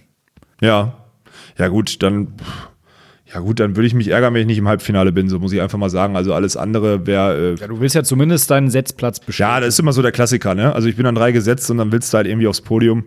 Ähm, wenn das jetzt alles ganz normal läuft, dann hast du ein Halbfinale gegen Becker Schröder, gegen die haben wir letztes Jahr, glaube ich, eine ausgeglichene Bilanz gehabt oder sogar 2 zu 1 für uns. Ähm, so, das heißt, wenn du die dann schlägst, spielst du im Finale gegen Bergmann Harms oder sowas, ich, das ist jetzt super weit geplant. Man kann auch auf der deutschen Tour ganz schnell, gerade am Anfang der Saison, kann man immer mal Fünfter, Neunter oder was auch immer werden. Aber ja, vor allem ist die deutsche Tour auch nicht unbedingt bekannt dafür, dass da alles stumpf nach Setzliste durchgespielt genau, deswegen, wird und dass, so wie das da drauf steht, äh, ja. dann die also dann die Viertelfinalpaarungen stehen. Ja, ganz genau. Also wir haben, jetzt muss ich erstmal gucken, also jetzt zum jetzigen Zeitpunkt, sonntagsabends, wie spät ist es mittlerweile? Halb zehn. Äh, fünf nach halb Malaysia ist schon fast wieder morgens am nächsten Tag. Ich bin schon seit zwei Tagen jetzt wach. Also aktuell fühle ich mich noch nicht danach, dass ich in vier Tagen irgendwie auf dem Schlossplatz irgendwas äh, mache. Ja, aber so. das fängt im Kopf, das fängt im Kopf an, Alex. Also du hast, du hast 9.36 Uhr jetzt auf der Uhr und äh, danach, so. solltest, danach solltest du jetzt erstmal weiterleben. Nee, nee, nee, Malaysia ist weg. Ja. Ja, auf jeden Fall, naja, gut. Also der Halbfinale mache ich. Ja, das ist okay. Aber finde ich spannend, weil das ist direkt mein nächster Hot Take, mein nächster Tipp. Bei den Männern bin ich überzeugt davon, dass zwei der Top vier gesetzten Teams rausgekegelt werden. Geil. Dass wir nur zwei von den Vieren im Halbfinale sehen werden. Ich glaube, dass du einer, zumindest einer von dem einen Team sein wirst. Also ich glaube, ihr werdet es packen. Da, den Rest lasse ich einfach nochmal offen. Da will ich mir jetzt nicht zu viel Hate von potenziellen Teams schon wieder aneignen. Aber ich glaube, das wird passieren. Und dann werden wir mal schauen. Es sind ja auch noch zwei meiner potenziellen Überraschungsteams im Spiel, die man ja auch erwähnen muss. Äh, Haben wir jetzt nicht ausführlich drüber gesprochen, weil Daniel rausgeflogen ist. Aber beim Kategorie 1 Plus Turnier in Köln gewonnen Sova Fretschner, das jetzt inzwischen erweiterte World Tour Turnier. Natürlich ja, auf jeden Fall, glaube ich, in Position da für eine Überraschung, weil wir sehen hier Seedplatz 10 zu sorgen. Auch Brand Reinhardt Zweiter geworden, guten Eindruck gemacht jetzt beim ersten Turnier, muss man mal ein bisschen schauen. Auch die sind mit Sicherheit als Seed 14 da ein Team, was da für Furore sorgen könnte. Ja, vor allem Brand, Brand Reinhardt, äh, ja, eigentlich von den Ergebnissen, was sie in Köln gespielt haben, sehr, sehr witzig, weil die äh, richtig stark Spiele abgeliefert haben. Ähm, wären aber auch beinahe genau das, was wir eben schon angesprochen haben, in der Gruppe beinahe äh, in die, in die Loser-Runde gegangen und auch, ich glaube, das zweite Spiel, ja, mehr schlecht als recht eigentlich so gerade im dritten Satz in der Verlängerung gewonnen haben. Ja, aber wir sind auch Anfang der Saison, es war Ja, schlechtes eben, also Wetter und alles- es war, ey Leute, Faktor X Nummer 1, 15er Sätze. 15er Ja, Sätze ist ist halt Blitzkrieg, Alter. Entschuldigung, Blitzkrieg ist hier falsch verwendet, weil wir ja Blitzkrieg als eine Kategorie haben. Jo. Aber das ist einfach Blitz-K.O. So 15er, ein scheiß Wechsel oder du bist am Anfang auf der, auf der, Rückenwind, äh, auf der Rückenwindseite, dann bist du halt, verlierst du halt. So, das kann schon mal Bring das, passieren. bring das mal in Zahlen. Wenn wir jetzt sagen, das bessere Team, wir haben ein, ein klar besseres Team im Sinne von, wir reden jetzt hier wirklich, wenn wir 100 Spiele machen, gewinnt das bessere Team 65 Mal ja. Und, mal- und mach 35 75, Mal. mach 75 Mal. Ja, Ja, so. Wo siehst du denn den Unterschied prozentual oder fließ mal in Zahlen 15 im Vergleich zu 21er Sätze? Also normalerweise wäre 75, 25, würdest du sagen? Ja, machen wir mal normalerweise 75, 25 bei 21er Sätzen. Wie siehst du es bei 15er Sätzen? Ich hätte jetzt, ich würde jetzt sowas wie 60, 40 sagen, dann vielleicht schon. Also es ist schon, das ist schon eine Menge. ja. Also wir reden jetzt nicht von Seed 1 gegen 16, ne? Aber wir Ich glaube, wenn wir, also wenn wir alleine nur mal darüber, darüber sprechen, äh, dass wir in Tiebreak kommen, glaube ich, da sind wir uns einig, dass wir die, also die Wahrscheinlichkeit deutlich erhöhen. ja, auf jeden Fall, ja. Und ähm, Dann am Ende dann ein, besser, ein viel besser gesetztes Team zu schlagen, wirklich ist ja dann auch immer noch so eine andere Nummer. Aber die Prozente verschieben es sich wird deutlich, es wird deutlich mehr Kampf. Ja, genau. Und da kann man jetzt auch mal so eine Diskussion aufmachen. Ist das nicht attraktiver? Ich weiß nicht. Also ich finde halt 15er Sätze immer. 15er Satz im Tiebreak finde ich gut, weil da vorher schon dann eine gewisse Dramaturgie war. Aber sonst sind die 21er, die schreiben schon mehr Geschichte. Bei dem, im, Tie, also im Tiebreak nach 221er Sätzen bist du ja auch, also da bist du voll im Spiel drin. ja, ja, genau. So, wenn das Spiel losgeht, erster Satz bis 15 Punkte. Nee, das ist doch so, wenn du 15er bei Wind spielst und äh, dann, du gehst davon aus, dass du auf der Gegenwindseite immer 4-1 gewinnst oder so, du einen Wechsel weniger hast und dann, dann kannst du nicht durch einen, also wenn du einen 4-1-Wechsel schon hinten liegst und du selber nur einen 3-2-Wechsel machst, dann hast du den Satz schon verloren. So fast, ne? Also dann ist das schon fast vorbei. Dann hat der Gegner schon sieben Punkte und geht dann nochmal auf die bessere Seite. Ja, apropos Wind und von Lotterie vorhin. Köln war richtige Lotterie. Also ja, sag ja. Rheinau- vielleicht dreht der Rheinauhafen- Winter noch einmal. Ja. Ja. Ja, Also- also, das, war, das war absolut da der Fall, dass der Winter gedreht hat. Wir haben ja Guck mal, dann den- hast du einen Satz, wo du nur in den Wind spielst. So, ja. Ähm, und Also 15er Sätze sind schon echt, sind schon echt ein krasser X-Faktor. So, das will ich an der Stelle auch nochmal sagen. Das gibt's ja Gott sei Dank auf der deutschen Tour dieses Jahr nicht, aber schon ein krasser X-Faktor. Ja. Nee, voraussichtlich gibt's das da nicht. Ähm, ja, was, was machen Niklas und ich da? Ähm, Das ist die Frage. äh, boah, schwer zu sagen, ne? Also, Komm, machen wir mal direkt das Spielchen, weil ihr seht euch beide nicht. Das ist gerade ganz witzig. Ja, ihr zeigt mir jetzt stimmt, mal mit Händen nicht, der sitzt dahinter. jeweils. Daniel zeigt mal Hände hoch und zeigt mir mal eine Platzierung, die er sich wünscht bei dem Turnier. Und Niklas macht mal da noch das Gleiche. Und dann schauen wir mal, wie die Teamchemie so aussieht.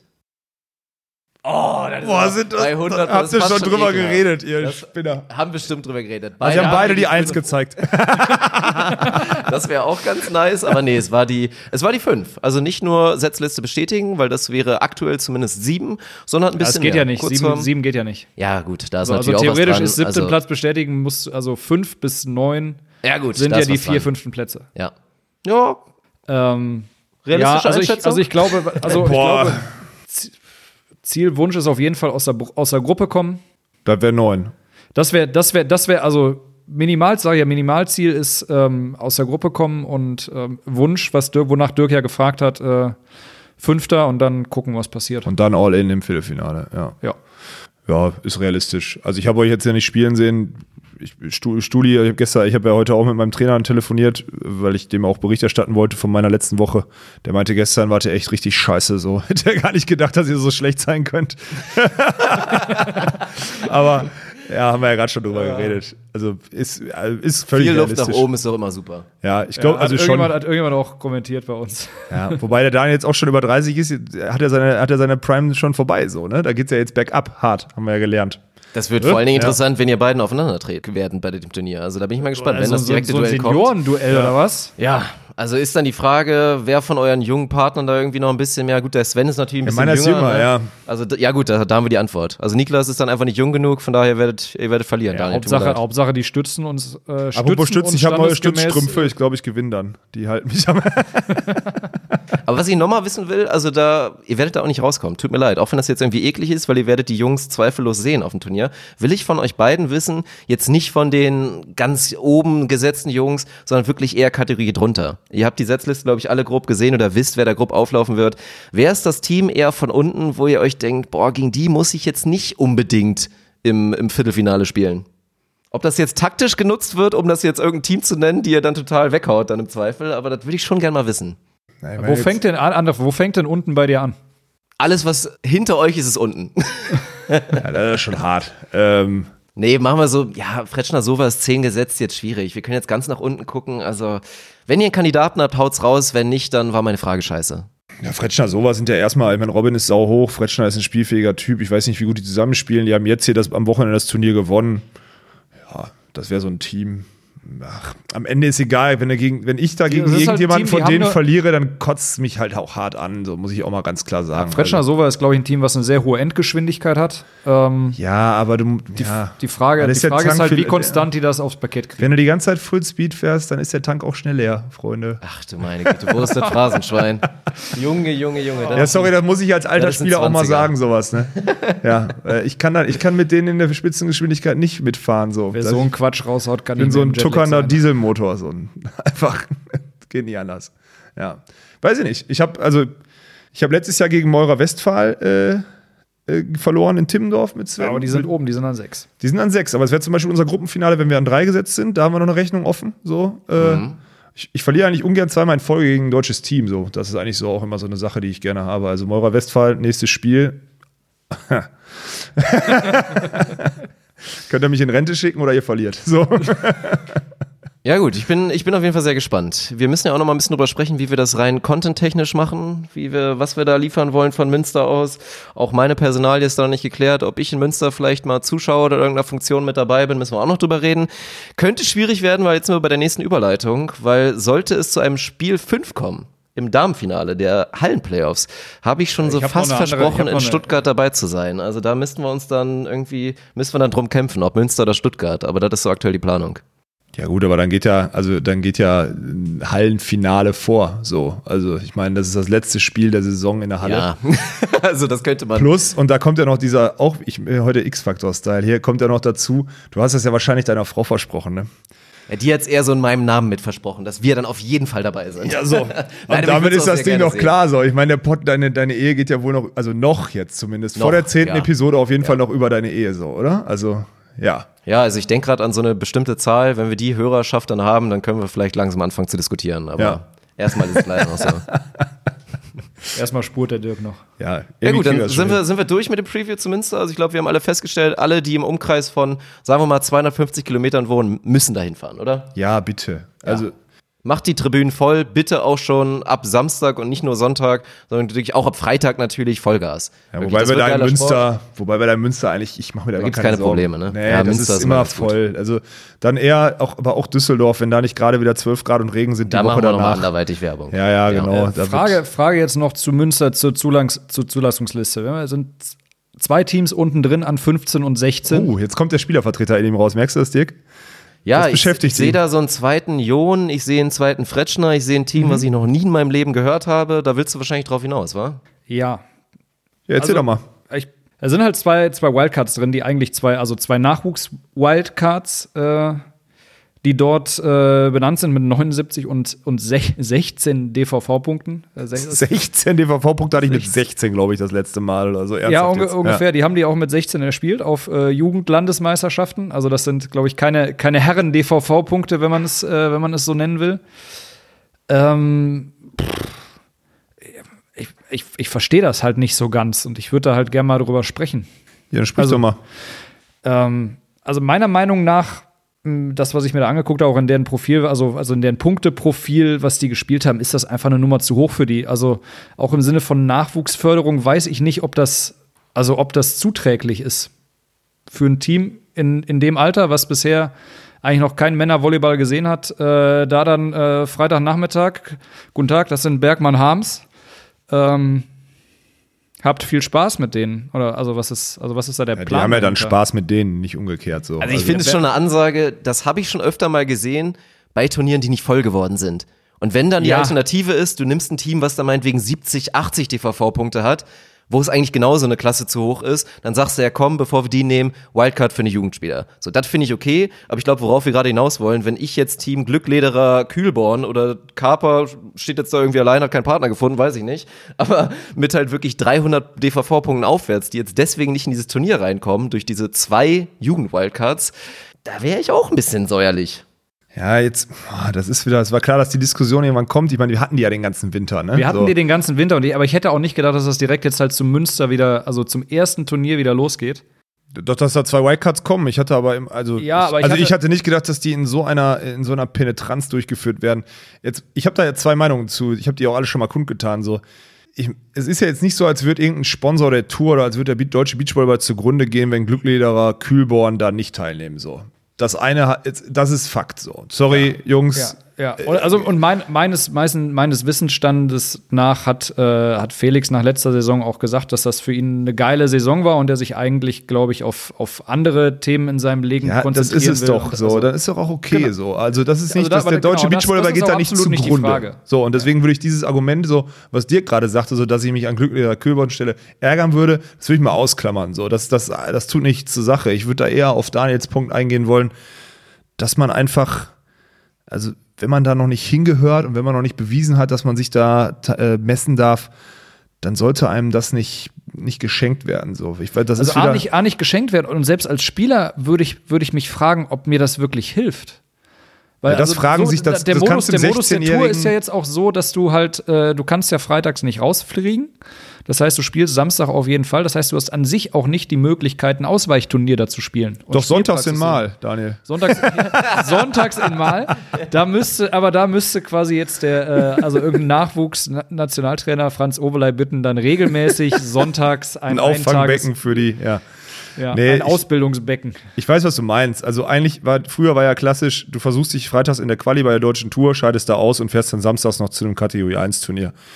Ähm, Genau, das ist der Weg, also den, also sowohl Jugendspieler als auch äh, alle anderen, die Richtung Tour wollen, halt häufig gegangen sind. Ähm, ich nicht.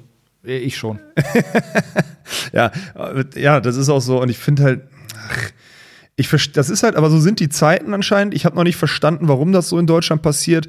Es werden ja auch seit ein paar Jahren, seitdem dieses Potenzialanalysesystem, das ist eigentlich eine eigene Folge. Ich reiß das mal kurz an, aber das muss man, das ist eine eigene Folge, die kannst du schon mal aufschreiben. Potters-System des DOSB. Diese Zentralisierungsscheiße, die da in den letzten Olympischen Spielen durchgeführt wird, die einfach in vielen, vielen Sportarten überhaupt nicht praktikabel ist, wird ja auch im Deutschen Volleyballverband umgesetzt. Und dann einfach hat, hat auch die Stadt Hamburg ja suggeriert, hey, wir stellen euch noch zwei Trainerstellen und pum, plötzlich müssen da vier Nationalteams sein. Das war ja auch erstmal völlig egal, ob das Spieler sind, die Nationalteamfähigkeit haben. Also es geht jetzt erstmal darum, vier Nationalteams benennen zu können, damit wir diese Trainerstellen abgreifen können und Fremdgelder irgendwie akquirieren können und so weiter und so fort. Und es gab mal Zeiten in diesem Sport, da musste man sich einfach diesen Status des Nationalteams bearbeiten. Und hatte man eine gewisse Weltranglistenposition, hat man bei Höhepunkten gut abgeschnitten, dann wurde am Ende der Saison darüber gesprochen, ob du Nationalteam bist oder nicht. Und jetzt wird da irgendwie ganz, also in vielen, das war der Anfang, finde ich, auf vielen Ebenen, bis wir dann jetzt hier auf der deutschen Tour sind, so, so, so irgendwie werden alle Werte, die man irgendwie so hat in Deutschland, so wo man ehrliche Arbeit hat, wo man, wo Nachhaltigkeit gelebt wird und so, so völlig ad acta gelegt und wird einfach Generation Y wie von Haus aus gewohnt wahrscheinlich, wie die Eltern eh immer ihren Kindern jetzt gerade den Arsch pudern, wenn sie unter 20, unter 22 sind oder was auch immer, wird das jetzt auch noch von den Entscheidern in, in, im deutschen Volleyball gemacht und dem werden irgendwelche Whitecuts in den Allerwertesten geschoben. Das st- das ist halt dämlich, weil das einfach auch später, spätestens auf der World Tour dann eh nicht mehr der Fall ist. Da musst du dir jeden kleinsten Schritt erarbeiten. Da bist du auf dem Ein-Sterne-Turnier, dann bist du irgendwann auf dem Zwei-Sterne-Turnier, dann bist du irgendwann auf dem Drei-Sterne-Turnier, irgendwann auf dem Vier-Sterne-Turnier. In Deutschland machen wir jetzt gerade anscheinend daraus, ich habe mir bei der U16-Meisterschaft einen DVV-Punkt geholt und nächste Woche spiele ich gegen ein Nationalteam auf der deutschen höchsten Tour.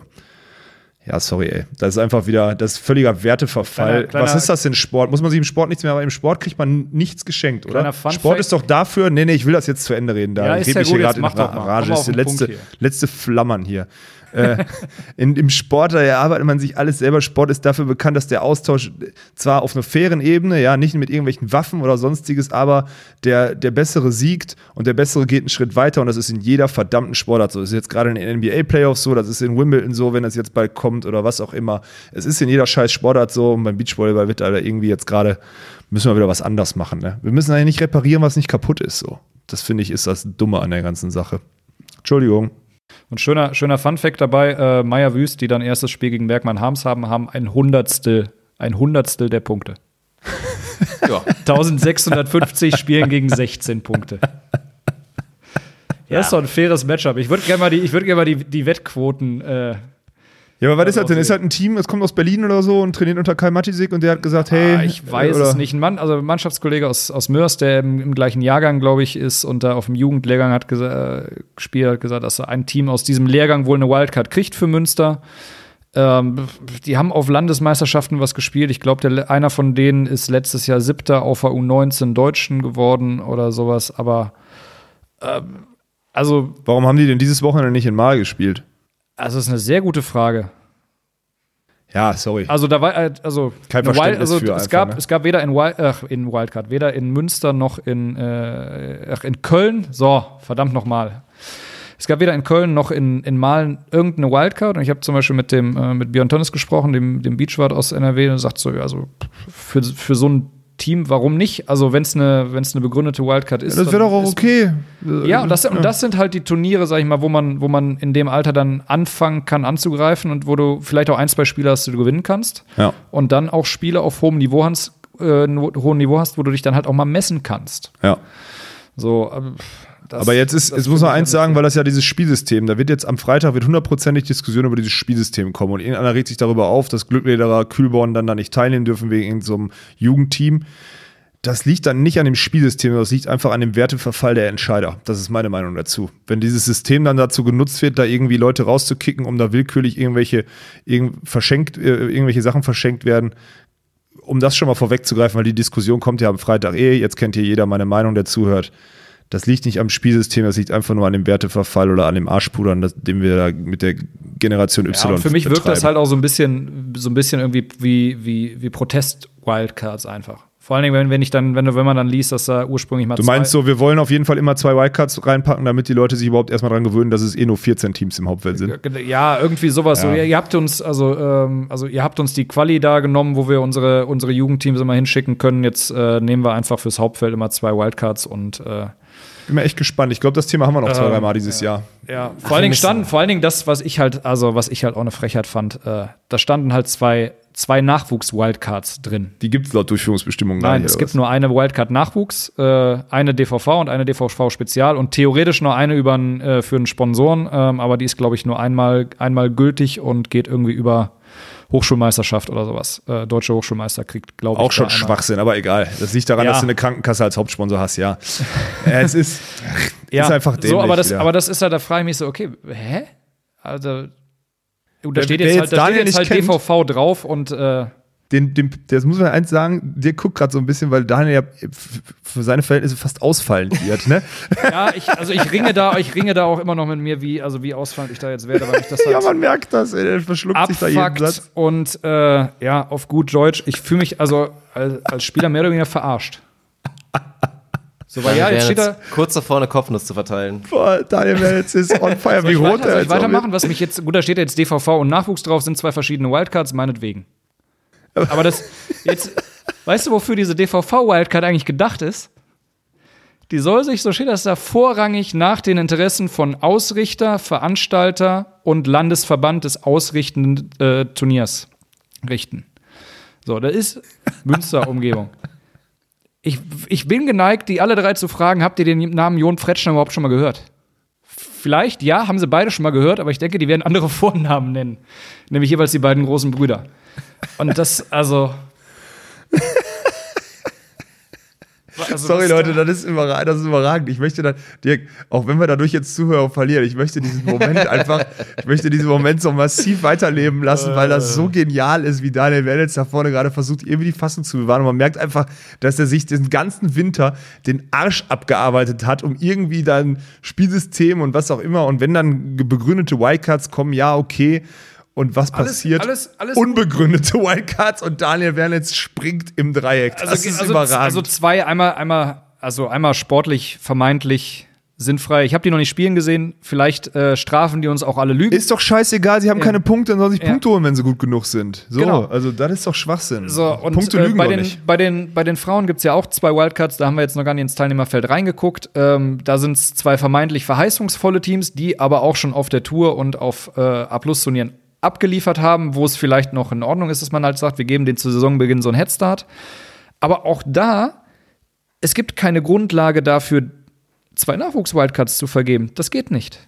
Also, und ich bin mal gespannt. Also, Da, ist ja, gibt es ja noch eine dritte Wildcard, die, die Wildcard WVV, DVV Spezial, die ist halt so schwammig formuliert, da kannst du alles mitmachen. Also ich glaube, Jon Fretschner, Jon Fretschner 2, meinetwegen so. Da sind ein paar Punkte vorhanden, die haben auch schon ein bisschen was meinetwegen gerissen, aber wir müssen Ja, die sind auch- nicht, die haben auch letztes Jahr schon Quali gespielt. über Meier Wüst und ich habe es einfach mal gerade nachgeguckt. Der eine Leon Meier und wie gesagt, nichts gegen die Jungs, das sind bestimmt gute Talente, die sich da weiterentwickeln wollen, aber was für mich da nicht geht, ich habe es einfach mal gerade nachgeguckt, abgesehen davon, dass Meier Wüst noch nie ein Herrenturnier zusammengespielt haben. Ich glaube, die spielen jetzt eh zum ersten Mal zusammen. Leon Meier hat in seinem in seiner Karriere, in seiner jungen Karriere noch nicht ein Herrenturnier gespielt, was DVV relevant ist. noch nicht ich, eins. Ich, ich weiß. Und ab Kategorie das, äh, 2. Noch nicht eins. Louis, Louis Wüst hat zwei bisher in seiner Karriere gespielt. Und das dann das dritte, beziehungsweise das erste, die Premiere, direkt ein Techniker Beach Tour Stop ist. Das ist schon, ja, ich glaube, da müssen wir nicht mehr länger drüber reden. Da kann man da dann schmunzeln und dann hakt man das ab und werden wir am Ende sehen, wie Daniel, Daniel jetzt hakt das doch mal ab. Der Dick hat gesagt, du sollst das abhaken jetzt. Jetzt Daniel. schon. Ja, wir müssen abhaken, weil wir müssen noch über Ja, ist okay. Hallenvolleyball reden. Okay, wir uns wir- dann ja, ja, du- du hast wir ja können jetzt nicht ja schon wieder über zwei Stunden machen. Ich hack das ab und reg mich auch mal ab und dann. Wir noch sehen es ja. Aber ich bin auch gespannt, weil das wird jetzt wieder sein. Am Ende, das ist immer so. Man sieht immer irgendein Team, denkst der Body werden tierisch abgeschossen, aber es passiert halt doch selten. Weil ich weiß nicht ist, wie das so als Superfavorit gegen so ein Team, wenn du die siehst, ob sie dir dann fast schon ein bisschen leid tun oder ob du dich nach unten anpasst an das Niveau. Ich bin mir absolut sicher, dass wir da so Ergebnisse lesen werden, boah, meinetwegen zu 15, 16, zu Ja. 14 oder einen meinetwegen zu 12, den anderen zu 17. Ja. So, es wird dann am Ende knapper sein, als jetzt viele vielleicht vermuten. Es wird nicht einstellig sein und dann sagen doch alle wieder, boah, die haben doch super mitgehalten, die Jungs. So, und die Wahrheit wirst du nur gesehen und haben. Philipp Bergmann kommt danach ins Spielerzelt und sagt, mein Gott, und dafür musste ich jetzt hier freitags schon hinkommen. Ja, so, da haben wir es. So, jetzt haben wir es offiziell abgehakt. Und jetzt wechseln wir rüber zum Hallenvolleyball und wir haben jetzt nicht mehr allzu viel Zeit, aber wir müssen es auf jeden Fall erreden. Äh, erreden, drüber reden, was auch immer. Wir haben heute zwei Spiele gesehen. Wir konnten sie aufgrund unserer diversen Kalender und Schedules nicht in voller Komplettität gucken, aber ich zumindest fast. Also das Männerspiel habe ich mir komplett reingezogen. Wahnsinnig geil. Wahnsinnig geiler Ja, Zock. da bin ich jetzt echt neidisch, ey, dass meine mündliche A-Trainerprüfung Ja, genau da da hast du was verpasst. ist. Da hast du wirklich was verpasst. Also ähnlich eigentlich auch wie bisher alle Spiele. Weil obwohl das erste Spiel in Friedrichshafen ein klares 3-0 war, danach gefolgt von einem ganz, ganz knappen 3-2 für Berlin in Berlin, wirklich mit 15-13 im Tiebreak unter vielen hitzigen Ballwechseln, haben wir auch in Spiel 3 und es war ein 3-1, aber es hört sich wesentlich deutlicher an, als es wirklich war. Ein, ein äh, Weltklasse-Spiel kann ich jetzt sagen, keine Ahnung, aber zumindest Entertainment-Level Weltklasse. Ich fand es wirklich überragend. Gibt viele schöne kleine Storylines. Ich glaube, die erste Storyline ist, und das ist auch natürlich die Story des Spiels, Friedrichshafen dreht einfach ein 2024 um. War im ersten Satz, ne? Und dann Unglaublich. 31, 29 oder so? Unglaublich. Am Ende ist, glaube ich, im Interview Georg Klein, der Mittelblocker, der jetzt ja auch überraschend übrigens, also da ist so ein gewisser Le Goff im Kader Spielt einfach bei nicht mehr, Berlin, ne? ist einfach aktuell gerade auf der Bank. Ja. Und da setzt der Trainer auf den Georg Klein, der es auch super macht und ich glaube einfach als Energy Guy. Der Typ ist echt so ein, so ein Glue Guy, sagt man auch im Basketball, jemand, der das Team zusammenhält, da unglaublich Stimmung reinbringt. Blue Guy? Ja, sagt man so. So jemand, der. Ja, ja, ich hab das, Ja, ich ja, verstehe er schon, aber es ist ein geiler Begriff. Ja, das es ist total typisch geil. Amis, ne? Also wenn man den auch sieht, also volle Intensität, aber übrigens auch noch was ich Und darf geil ich, nee, warte mal, stopp, ich muss einmal was Ja. zu Amis sagen, wo wir gerade noch beim Beachvolleyball gerade noch waren. Die AVP hat dieses Jahr einen Hammer Award. Für den, Und, da, und dagegen ist der Hammer von Thor in diesem komischen Film. ein Witz. Ein Witz. Ein Hammer Award, der in einer Holzbox eingeschossen ist, der ist 1,50 Meter lang, ein Trümmer vorne dran, wo die pro Turnier den besten Offensive Player wählen, die Zuschauer. Wie geil ist und dann das wird der Name da reingeritzt und dann kriegen die wahrscheinlich nach jedem Turnier. Ich habe es jetzt noch nicht gesehen, weil das Huntington Beach Pier Turnier läuft ja jetzt gerade erst. Ne? Äh, die, da wird dann wahrscheinlich bei jeder Siegerehrung einer mit so einem riesigen Hammer, mit so einem Holzhammer gekürt. Ich glaub, das- ich die glaub, Amis haben es einfach drauf. richtig. Der Das Hammer Award. Glaube ich, ne? Ja, es ist ja einfach. Vielleicht kriegen sie einen kleinen Hammer zum, für zu Hause behalten. So wird es wahrscheinlich Darum sein. geht's ja nicht, aber die Idee ist einfach wieder so genial. Aber geile Geschichte. So, aber, sorry, da war ich. Nee, jetzt äh, bin ich auch ein bisschen raus. Achso, was wollte ich kurz mal sagen? Geil finde ich beim Volleyball, also da tut's mir leid. Da kommt dann nochmal so ein bisschen der Restfußballer in mir durch, dass ich manchmal gerade auch im Amateurbereich, wo ich so unterwegs bin, Regionalliga und so weiter in der Halle, denke ich mir schon immer so, boah, was sind das hier alles für Muschis, ne? Sobald da mal unterm Netz eine kleine Berührung ist, so, oh, das kannst du nicht bringen, weißt du, wie gefährlich das ist? Und ich denke mir immer so, Alter, Seriously, ey, ist das, ist das jetzt wirklich dein Ernst, dass du mit deinen labilen, fragilen Knochen da jetzt dir eventuell da was hättest tun können oder mit deinen Bänder? Also wirklich teilweise lächerlich. Und auch, wie er gepfiffen wird, auch auf höherem Niveau, ist ja manchmal auch witzig, wie schnell dann mal eine Karte fliegt oder so. Aber dass ein Georg Klein, etwas, was zum Beispiel im Basketball niemals gehen würde, nach jedem Killblock sich mit einer recht profanen Geste Richtung Genitalbereich schlägt und die Arme wieder nach oben macht, dass das okay ist. Ja, ja, das ist Finde ich geil, wirklich ne? eine verrückte Ja, ja. Geschichte. Aber trotzdem, äh, Shoutouts gehen raus an, an Georg Klein. Geiler Typ. Aber der hat, jetzt sind wir überhaupt erst beim Thema wieder zurück. Der hat darauf geguckt und ganz nüchtern gesagt, ja, pff, mehr oder weniger so, mich wundert's eigentlich nicht, weil das ist ein Ding, das haben wir die ganze Saison schon. Wir neigen dann einfach zu Eigenfehlern und haben da wieder einige hintereinander geballert und ja, dann ist es passiert. Und das war wirklich für mich, wie gesagt, die Story des, des Spiels. Ein paar Killblocks, wie gesagt, ein paar Eigenfehler von, von Berlin, aber dann wirklich für mich, ja, auch wieder das Ding dieser Serie, diese geilen Außenangreifer, die es da wirklich gemacht haben. Wir haben da erstmal eine, wieder eine Weltklasse-Abwehraktion von Protopsaltes. Die ist auch schon bei Ding uns auf. Instagram wieder. So, dann wird das, dann wird das Ding hochgespielt und was macht ein David Sossenheimer? Der springt hoch und im Springpritscher haut er das Ding gegen den Block von Kyle Russell und es ist ein Punkt. Danach wieder Abwehraktion, Protopsaltes spielt einen unglaublichen B-Ball, nagelt das Ding rein, Satzball für Friedrichshafen. Und wenn Protopsaltes nicht ein Mühe übergetreten wäre, wäre das Ding danach wieder durch gewesen, weil Protopsaltes danach nochmal einen B-Ball bekommen und das Ding noch geiler rein vergewaltigt hat. Also das war einfach geil. Letztendlich geht das Ding, glaube ich, 31, 29 an Friedrichshafen und dadurch natürlich so ein bisschen gebrochen und sind sie dann im Momentum reingegangen, haben das Ding rausgeholt. Aber wirklich ein Duell auf hohem Niveau. Wir werden gleich noch auf eine Personalie eingehen müssen. Das ist, glaube ich, Ben Patch. Das ist gerade wieder sehr spannend, was da passiert, weil nach Jan Zimmermann ist das die ja, zweite interessante Geschichte, die er jetzt gerade da agiert. Aber ja, will ich erstmal, teilt ihr den Eindruck, also findet ihr die Serie, du hast konntest jetzt das Spiel heute nicht sehen, aber du hast mit Sicherheit vorher was gesehen, ist eine geile Serie, oder? Ja, so ein bisschen das, was ich erwartet habe, vor allem, weil es ja so zwei so unterschiedliche Mannschaften sind. Also Friedrichshafen mit dem, mit, mit dieser Außenachse, die du gerade schon angesprochen hast, halt total geil und variabel. Ähm, können dadurch auch immer schöne, schnelle, lange Wege spielen und haben dann auch verschiedene Absch Abschlüsse außen. Das ist schon beeindruckend. Und äh, ja, Berlin, die dann doch immer wieder auch im Punktball, das haben wir auch schon im Viertelfinale in Düren gesehen, halt dann doch immer wieder auf die Diagonalen zurückgreifen, die dann super athletisch sind. Dadurch wird es dann auch echt spektakulär. Aber es ist halt ein anderer Spielstil. So, das ist halt, das, macht das Ganze interessant. Und ich, also ich meine, ich habe den Meister Friedrichshafen getippt und ich glaube, darauf läuft es auch jetzt am Ende, gerade jetzt nach dem Heimsieg jetzt auch hinaus. Ähm, aber es ist schon wirklich sehr, sehr umkämpft und zwei unterschiedliche Sp Spielstile, die da echt aufeinander prallen. Und das, ja, das meine, das war ja letztes Jahr auch schon so, gerade mit diesen zwei Sch- Trainerphilosophien, äh, Mokulescu gegen Heinen. Das war ja auch eine super interessante Serie. Da fand ich so, war die interessanteste Finalserie ever. Dieses Jahr kommt es irgendwie, ich glaube, aufgrund der Trainerpersönlichkeit der Berliner. Ich glaube, das ist der einzige Grund, warum es nicht ganz an diese Serie vom letzten Jahr rankommt. Ähm, aber ja, ist schon, aber wie wir das auch vor ein paar Wochen herausgesagt haben, ist das schon, eine, schon jetzt eine richtig geniale Serie. Und ich, auch wenn ich die Serie 3-1 Friedrichshafen getippt habe, würde ich mir ein fünftes Spiel eigentlich wünschen, muss ich ganz klar sagen. Ist also, auch nicht unrealistisch, glaube nee, ich. Berlin zu Hause schon echt, Ja. vor allem im Aufschlag, um einiges stabiler als immer auswärts. Ähm, auswärts tun sich ja bekanntermaßen viele Teams auch in der ZF-Arena einfach schwer gut aufzuschlagen, weil das Licht indirekt ist und einfach anders. Ähm, ja, deswegen, also ich würde da auch ein fünftes Spiel nehmen. So ist es nicht. Wobei ich das dann wahrscheinlich, wenn ich, außer ich scheide in Münster, wenn ich in Münster früh ausscheide, dann kann ich es mir angucken, ja. Ja, Also gut, alles Vor- und ist- Nachteile. Jetzt war es ja zum Beispiel, zum Beispiel so, dass Berlin ja stärker aufgeschlagen hat, äh, zumindest also was Ja. gerade was die direkten Punkte angeht, äh, als Friedrichshafen, trotz, trotz eigener Halle. Und das fand ich auch ganz interessant zu sehen, dass Sag mal die Fehler. Ich, sorry, wenn ich da so äh, Die reinreiche. Fehleranzahl im Aufschlag Ähm, Zu meiner Verteidigung jetzt gerade hier, ich habe den Jungs gefragt, ob ich irgendwas vorbereiten muss. Ich sitze hier, ich will nicht sagen komplett nackt, das stimmt nicht, aber ich sitze hier auf meinem Schaukelstuhl in meinem eigenen Wohnzimmer, in meinem, in meinem Wohlfühljogger und habe hier wirklich keinerlei Support so. Also ich habe hier keinen Laptop gerade bei mir, ich habe hier kein Handy bei mir. Ich habe ein Glas Wasser, weil ich mir den Mund immer ein bisschen fusselig rede, aber sonst also- äh, nichts. Berlin, Berlin mit, also mit mehr Risiko im Aufschlag, würde ich das Ganze mal nennen. Die sind bei, bei 20 Fehlern gegenüber sieben, sieben Punkten im Aufschlag. Äh, Friedrichshafen 15 Fehler, nur, aber auch nur zwei, äh, zwei direkte Punkte im Aufschlag. Okay, also nicht so krass unterschiedlich. Ja, okay. Nicht so ja. krass unterschiedlich. Ähm, äh, Aber man sieht es sich, auch in der Annahme ein bisschen. man sieht es Also, man sieht's auch in der ja. Annahme. Ähm, also Friedrichshafen 47 positiv, 15 Prozent perfekt. Äh, Berlin demgegenüber 58 Prozent positiv und 29 Prozent perfekt. Ähm, ja, Wie viele Blockpunkte? Äh, wie viele Blockpunkte? Ja, Friedrichshafen 11, Berlin 12.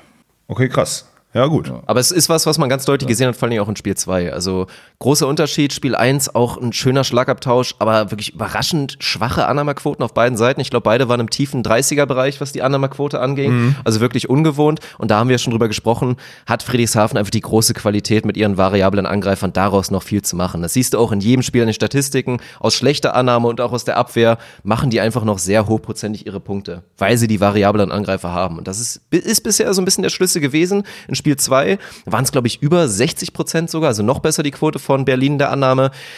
Wenn das passiert, wird's eng und das haben wir letztendlich auch gesehen, weil dann, wenn die Annahme wirklich immer steht mit den guten Mittelblockern, mit eben einem Kyle Russell, der jetzt eben der Hauptangreifer da ist, Und mit einem verdammt guten Zuspieler. ja, mit einem verdammt guten Zuspieler, dann wird's ein bisschen eng. Und was bisher halt gar nicht funktioniert, eins der Elemente bei Friedrichshafen, der Hybridaufschlag, 0% Effekt. 0%. Klappt weder Fehlerhaft, bei Sossenheimer ne? noch Ja. bei Protopsaltis, sehr fehlerhaft, sehr ohne Druck. Und dann haben gerade ein Protopsaltis und auch ein Sossenheimer jetzt nicht diese Endgeschwindigkeit eben im Aufschlag, um da wirklich viel zu machen. Aber Also- kriegen die, aber äh, heißt, heißt der Hybrid funktioniert beim Aufschläger nicht oder heißt einfach Funktioniert beim Aufschläger Berlin, nicht. Berlin juckt's nicht?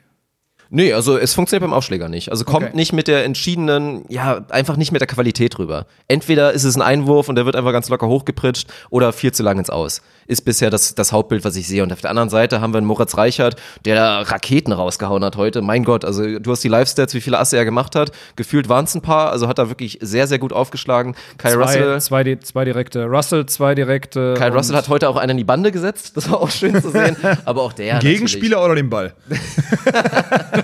Nee, aber ey, Spiel 1, ich glaube, wir müssen, das, das beschreibt es doch. Sossenheimer, Protopsaltis und Bolac, der in Spiel 1 überragend war, genauso wie Sossenheimer, haben gemeinsam eine Angriffsquote von 61 Prozent. Ja, dann drei. schlägst du Friedrichshafen. Und in einem Spiel, wo die Mittelblocker noch nicht mal effizient waren. Also das ist einfach das Ding. Spiel 2 war knapp, muss man sich, glaube ich, auch ärgern aus Friedrichshafener Sicht.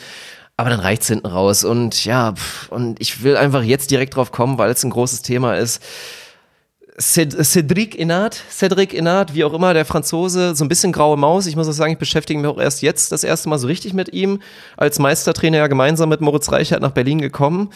Hat er eine verdammt harte Entscheidung getroffen, weil für mich wirkt es jetzt gerade so, als ob es im Vertrag von Ben Patch stand, ich muss im Finale aufgestellt werden, aber auch nur aufgestellt werden und nicht durchspielen, weil der wurde mal radikal in Spiel 1 und in Spiel 2, ich glaube jeweils, als er das erste Mal mal so satt in den Block gehauen hat, direkt ausgewechselt.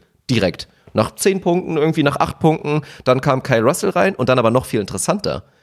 Als dann später mal wieder ein Doppelwechsel kam mit dem Sebastian Kühner, war das nicht Ben Patch, der reinkam? Nee, es war Linus Weber.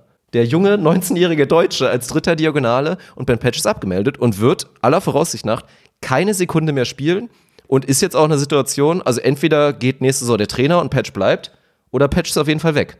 Aber schon Linus, echt Linus Weber übrigens sehr gut gespielt. sieben, sieben, Ja, aus, zehn. Sieben Ja. aus zehn. Sehr effizient gewesen. Kann man so machen. Man Das fast gemacht, fragen, warum, hat er, warum hat er nicht länger gespielt? Ja, kannst du fast sagen. Ja, aber der hatte auch 7 aus 10, weil er wahrscheinlich 10 gute Angriffssituationen kriegt, Ja, weil die so schwierigen dann doch So über außen aufgelöst Ja, werden. gut- also gut muss ja möglich, immer. ja. Ja. Aber das ist ja, das, das, das riecht so ein bisschen nach so einem Schwanzvergleich. Ne? Also das hat sich im Viertelfinale schon ein bisschen angedeutet, finde ich. Der Grankin hatte gar kein Verständnis dafür, was der Patch da aus schwierigen Situationen im Block und ins Ausgenagelt hat. Und hat das dann auch zum Teil so ein bisschen, auf jeden Fall, also äh, verbal nicht, aber also zumindest mit Gestik äh, für mich ganz klar ausgedrückt, dass er für diese Dummheiten kein Verständnis hat. Ja, auch im, auch im Block war ja ein, zwei, ein, zwei Diskussionen. Ja, ja, genau. Warum er, der Grankin macht mit, mit Handgelenk über dem Netz vier Blocks gegen oder fünf gegen Düren und, und Patch macht null. So. Mit Nippel überm Netz. Ja, mit, mit allem überm Netz.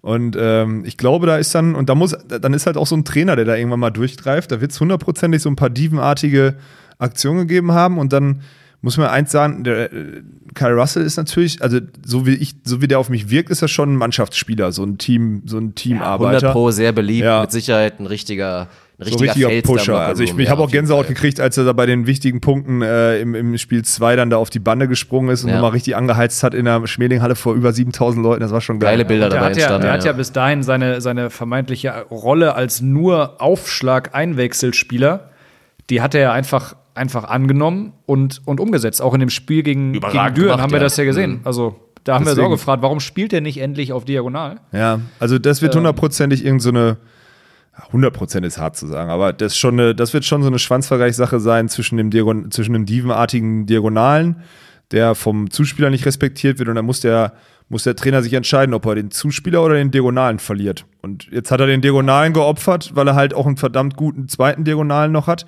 Boah, aber das ist ja auch eine schwierige Sache, sowas in einem Finale auszubaden. Aber da sieht man mal, was dann auch noch Mannschaftsgefüge und, äh, und sowas alles auch noch ausmacht. Also ich, ich kann mich da nicht, ich würde jetzt gerne, wenn irgendjemand jetzt die Folge hört, dann bitte sofort, schreibt mir mal bitte eine Nachricht, wenn ihr so ein paar Insights Ja, habt bei wie gesagt, wir BR-Volleys, werden weil ich nicht will es. Berlin selber, Berlin selber hört doch fleißig zu unserem Podcast. Ja, deswegen will ich ja gut, jetzt ob der, ob der, ob der Social. Media Account Manager da jetzt äh, Antworten hat, aber ich will mal irgendwen bitte, der, ich kenne ein paar Leute, die in Berlin so ein paar Leute, bitte schreibt mir mal eine Nachricht, mich würde das wirklich brennend Also irgendwas muss da vorgefallen sein, Ja. meiner Meinung nach, weil man kann sich sportlich so erklären, dass es auch so am Zuspieler liegt, aber meiner Meinung nach ist da auch was zwischen Trainer und Spieler, weil Ja, es das kommt dann eine- dazu, ja, Ja, klar. es, es gibt eine Erklärung, warum Ben Patch nicht mehr anfängt. Da haben wir auch im Halbfinale schon gesagt, pff, müsste mal passieren. Da haben wir gegen Düren gesagt, müsste mal passieren.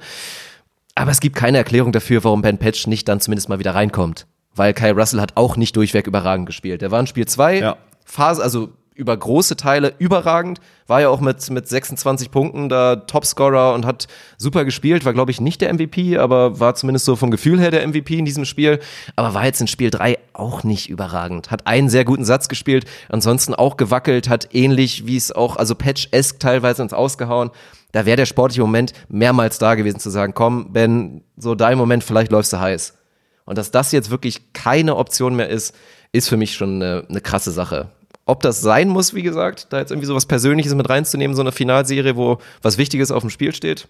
Andere Geschichte, wie gesagt. Also Aber das muss dann ja Einfluss auf die Mannschaft haben. Also wenn es Ja. nur Trainer und Spieler wäre, dann wird, das- müsste der Trainer eigentlich Also sagen, komm. ist komisch. Ich sehe nach dem Spiel, wie ein Linus Weber mit Ben Patch redet. Ich sehe nach dem Spiel, wie ein Kyle Russell mit Ben Patch redet. Also da scheint das Tischtuch nicht durchschnitten zu sein. Zwischen den Diagonalen meinst Nee, du? also da ist es jetzt zumindest nicht so, dass die sich da irgendwie Ja, gegenseitig da ins muss es ja der spucken. Zuspieler sein. Wer soll es sonst sein? Also Ja. Das kann schon sein. So ein russischer Oldschool Gott-Zuspieler und der dievenhafte Ja, junge, auch. äh, so, da, so von der Kombination der Persönlichkeiten, ohne die beiden zu kennen, ich habe sie ja nur mal einmal vom Weiten sehen, könnte das ein bisschen Zündstoff mit sich bringen. Ja. So möchte ich das mal ich, sagen. Ich finde es auch mal schön Ja. zu sehen. Also abgesehen, ich finde den Grankin eigentlich ganz sympathisch auf dem Feld. Also Ist er ja auch, überraschend ein- sympathisch, Zocker, lacht ja, relativ genau. viel. Ja. Aber was ich mal geil finde, gerade wenn, gerade wenn einer seiner kleineren Außen, und da gab es ja auch mal so eine Aussage von wegen, woran musste er sich am meisten gewöhnen in der, in der deutschen Volleyball-Bundesliga, meinte er schon so, ja, die, die Angriffshöhe. Ja. Ich glaube, da redet er am ehesten von den Außen, weil gerade die Außenangreifer in Berlin jetzt nicht diese krasse Endhöhe haben. Gerade ein Samuel Tuya oder auch ein Adam White Ja. sind einfach nicht die höchsten. Und wenn ich da immer sehe, wenn einer von denen da ins Netz haut oder so, der Blick von einem Grankin, der sich dann irgendwie so denkt, das wäre in Russland nicht passiert. Ja, das Meine Angreifer 2,10 Meter. Zehn. ja, genau. Die sehen das, die sehen das Netz überhaupt Die sehen das nicht. jetzt gar nicht genau. So, ja. das ist, ja, das ist schon, ist schon spannend. Also, aber ja, das steht für mich weiter im Vordergrund. Die, also Friedrichshafen gewinnt einfach ganz klar das Außenduell. Und dann rede ich nicht nur von den Außenangreifern, da rede ich auch, rede ich auch vom Diagonalen, weil für mich ein Bolac, und da will ich auch nochmal ein Sonderlob verteilen. In Spiel 3 hatte er keine gute Leistung, aber in Spiel 1 und Spiel 2 überragend. Und ist auch wirklich, da würde ich gerne mal wissen, ob das gutes Scouting ist und ob das wirklich ein Bolac ist, der von vornherein schon immer so war, oder ob das ein Vital Hein ist, der gesagt hat, du, du spielst jetzt meine Philosophie und er ist deswegen so gut, weil ich finde es Wahnsinn. Der macht alles, was du vom Diagonalangreifer willst. Er hat diese Endgeschwindigkeit, er hat die Härte, er kann da sauber dran vorbeibolzen, aber der macht auch wahnsinnig schlaue Sachen. Der sieht den Dreierblock, spielt da einen schönen, cleveren Shot kurz in die andere Richtung. Also das gefällt mir einfach wahnsinnig gut und passt perfekt da wirklich rein. Und solange nicht einer von den dreien ein Totalausfall ist und nah dran waren David Zossenheimer in Spiel 2, deswegen haben sie auch verloren, sehe ich es einfach nicht. Das war von vornherein meine Meinung, bleibt meine Meinung und ist auch der Grund, warum Friedrichshafen spätestens in Spiel 5 gewinnen wird. Ich glaube, das ist ja diese, diese Trainerphilosophie von Vital Hein. Das kann ich ja jetzt als, als, als fix ausgebildeter A-Trainer, darf ich das, kann ich das ja.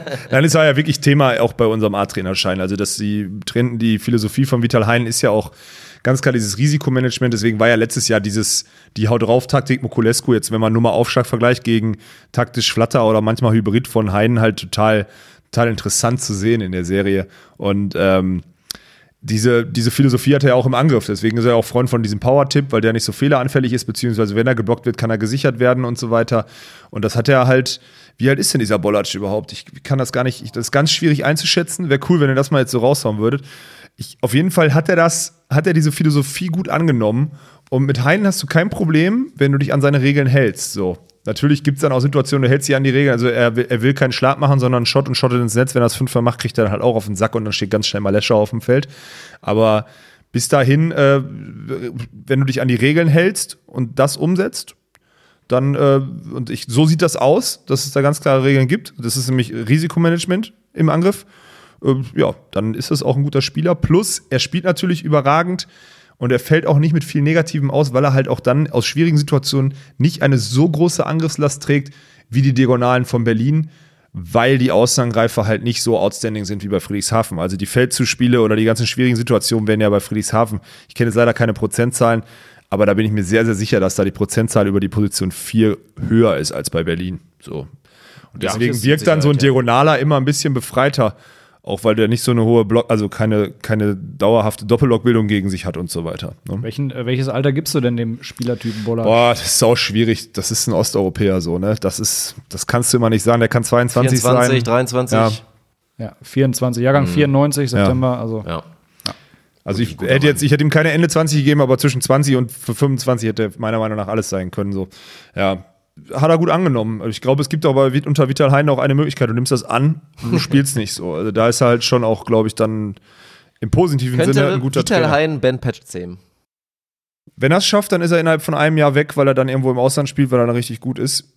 Also ich glaube, Ben Patch ist so einer, dem noch nie gesagt wurde, wie das, also es ist halt wirklich. Das habe ich, also ich habe äh, hab mit äh, mit Niklas da vorhin auch drüber gesprochen. Ich glaube, der hat einfach nie gelernt, dass er dass er andere Lösungen außer Höhe braucht. Ja, ich, um es mal jetzt kurz nochmal zu sagen, gerade bei den größten Volleyball-YouTube-Kanälen sieht man jetzt reihenweise die Real-Life-Spiele 2018 Volleyball Nations League.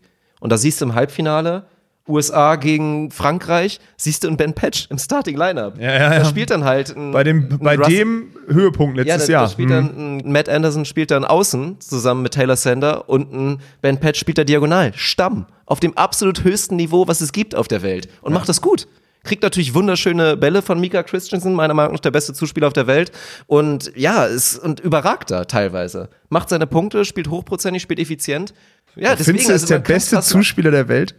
Das, ja, ich hab's auch, ich hab das auch gehört. Im, Komplett, im Komplettpaket, ja. Boah. Im Komplettpaket. Ja, gut, er schlägt gut auf. Physis, Block, ja, alles. okay. Ja, finde ich schon. Weil ich Nicht find rein diesen, von den Händen meinetwegen. Wie aber ich finde, wie, ja. wie, wie heißt der Italiener, der 2021 Giamelli oder so?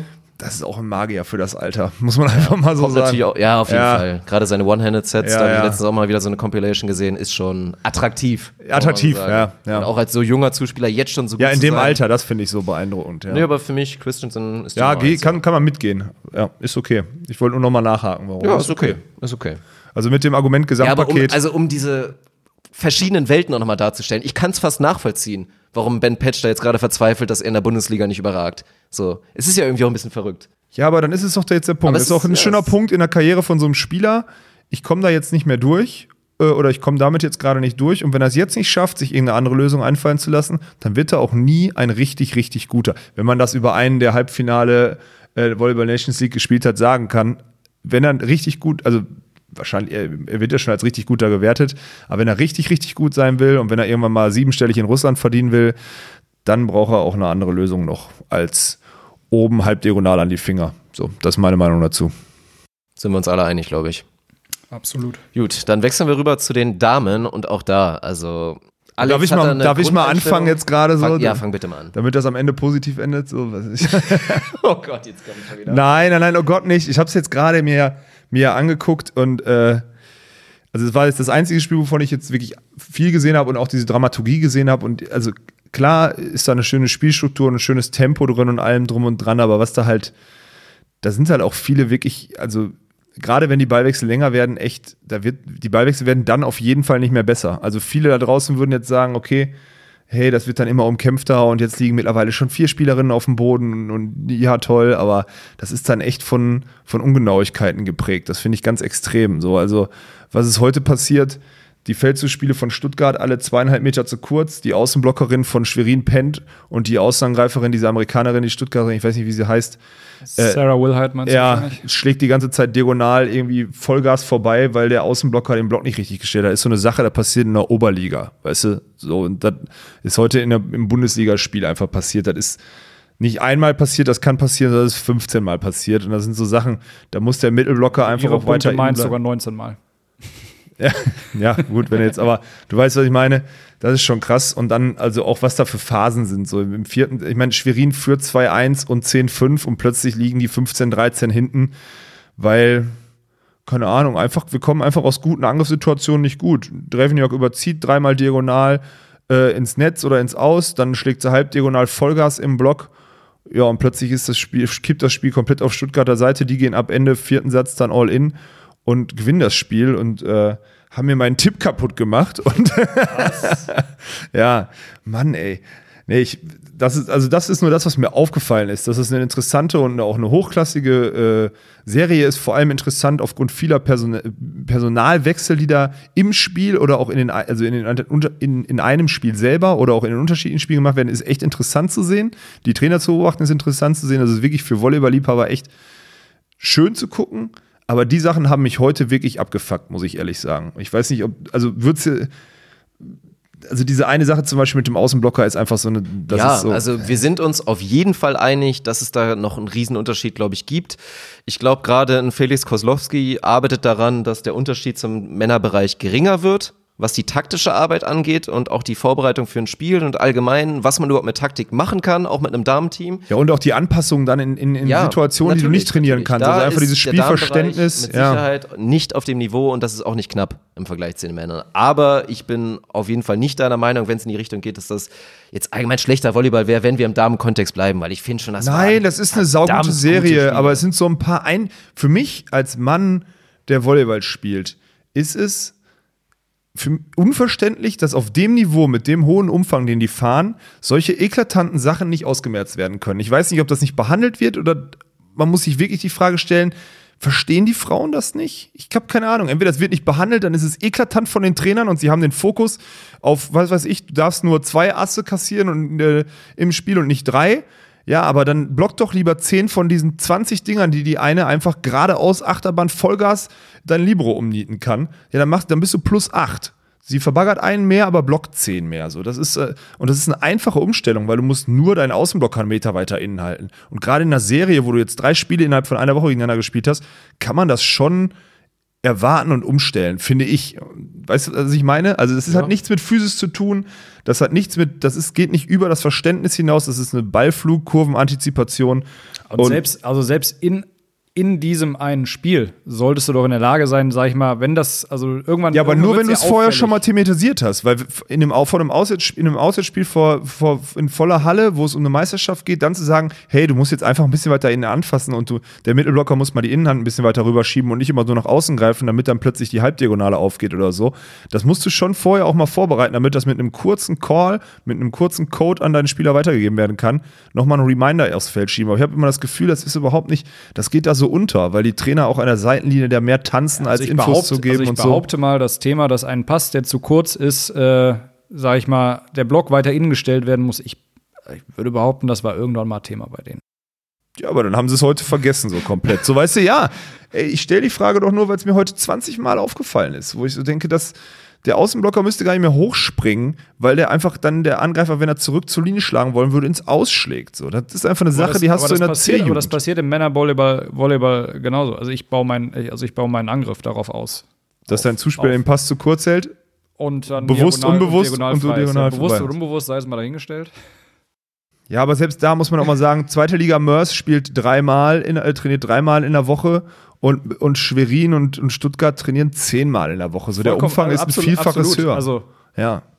Ja, das ist doch nur der einzige Grund. Dirk, ich will dir deine Illusion von einem schönen, von einem schönen Frauensport nicht nehmen. Habe ich auch, ich bin komplett bei dir. bei dem Faktor, und da sind noch ein, zwei andere, die ich jetzt gar nicht so, aus, äh, so ausgiebig benennen möchte, hat mir das heute nicht gefallen. So. Klar ist das spannend, da sind ein paar geile Sachen dabei. Manchmal, aber diese entstehen auch meistens durch so ein paar taktische oder auch disziplinarische Unfähigkeiten, muss man einfach mal sagen. Eins ist auch klar, ich will kein Annahmespieler, keiner von diesen Annahmespielern sein, weil die sich da Aufschläge um die Ohren ballern. Ja, ja. Bah! das ist ja Also, eklig. ja. Ja.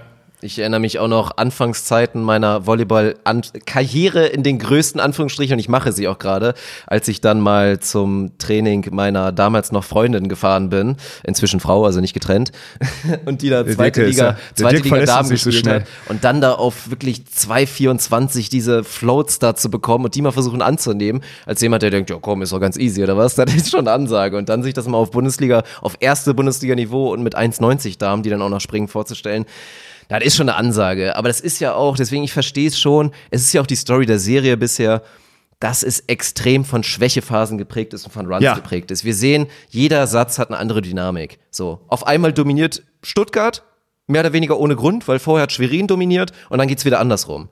Und du hast halt viel mehr diese Phasen drin, wirklich, das sieht man ja auch in den Statistiken, deutlich, deutlich mehr Aufschlag, Winner, auf jeden Fall im, im Damenbereich, wenn du es jetzt vergleichst mit den Männern, da passieren einfach noch viel mehr Runs.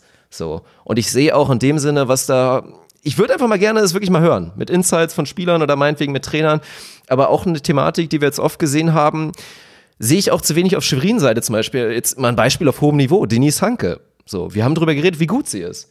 Und Boah, hat mir heute auch gar nicht gefallen, Und dass ey. sie der Schlüssel sein kann, warum es einfach nicht reichen kann für Stuttgart, weil die auf der Zuspielposition da einfach das Spiel nochmal auf ein anderes Niveau heben, womit Stuttgart dann im Zweifel nicht mit kann, wenn sie die Annahme nicht zerstören. Ja. Da, dieser Punkt hat phasenweise geklappt, deswegen packt's, schlaft, äh, schaffen sie es auch, da wirklich ja, zu führen, 2-1 zu führen. Aber ich sehe dann nicht auch bei Dinis Hanke irgendwie eine Änderung in ihrem Spielansatz. Also Die heute spielt ihren Stiefel, spielt auch immer noch wahnsinnig schnell, wenn die Annahme nicht gut ist. Dann klappt's nicht und dann, ja, gut, dann muss Felix reagieren und wechselt aus. Und übrigens auch da, ja, die Wechsel von Felix Koslowski der einzige Grund, warum es 1-2 steht und nicht irgendwie jetzt schon 3-0 und die Serie vorbei ist, weil der mutig war, eine Jennifer Gertis rausgenommen hat, da mit einer Chuck Marek da auf einmal ihre, ja, eine dritte sehr, sehr gute Außenangreiferin reingebracht hat, die auch gut gespielt hat und mit einer Bongertz, die, ja, nicht umsonst, glaube ich, Nationalspielerin in Holland ist, die da auch einen sehr, sehr guten Stiefel gespielt hat in Spiel 2 und auch heute gut war.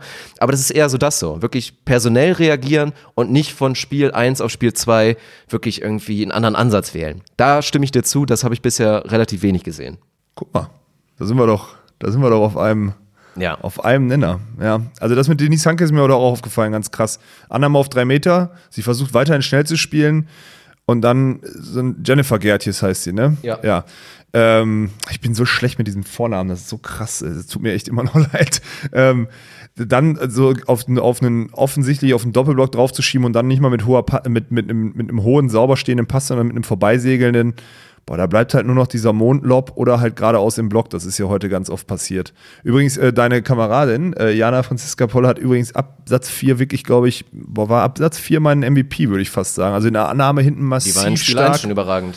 Boah, ey. Und auch zu Recht MVP, ja, muss man weil auch dieser sagen. manchmal so Also- ein bisschen, so ein bisschen Sechs- untergeht, ne? weil er dann doch immer alle von positiv, 66 Ja, also hatte heute ein 38% unauffälliges Spiel im Angriff, aber ist Ja. da echt eine Bank. Und das ist ja auch, wir haben im Vornherein gesagt, nominell hat Schwerin definitiv den Vorteil auf Außen. Das ist einfach so, Ja. weil Jennifer Gertis ist eine Bank, ist nicht umsonst in der Nationalmannschaft gesetzt. Dazu haben sie mit einer McKenzie, mit einer, ja, Adams dann einfach eine, die ist unglaublich gut, wenn sie da ist, vor allen Dingen, wenn sie gut annimmt, dann ist Die sie unglaublich zocken, gut. ja.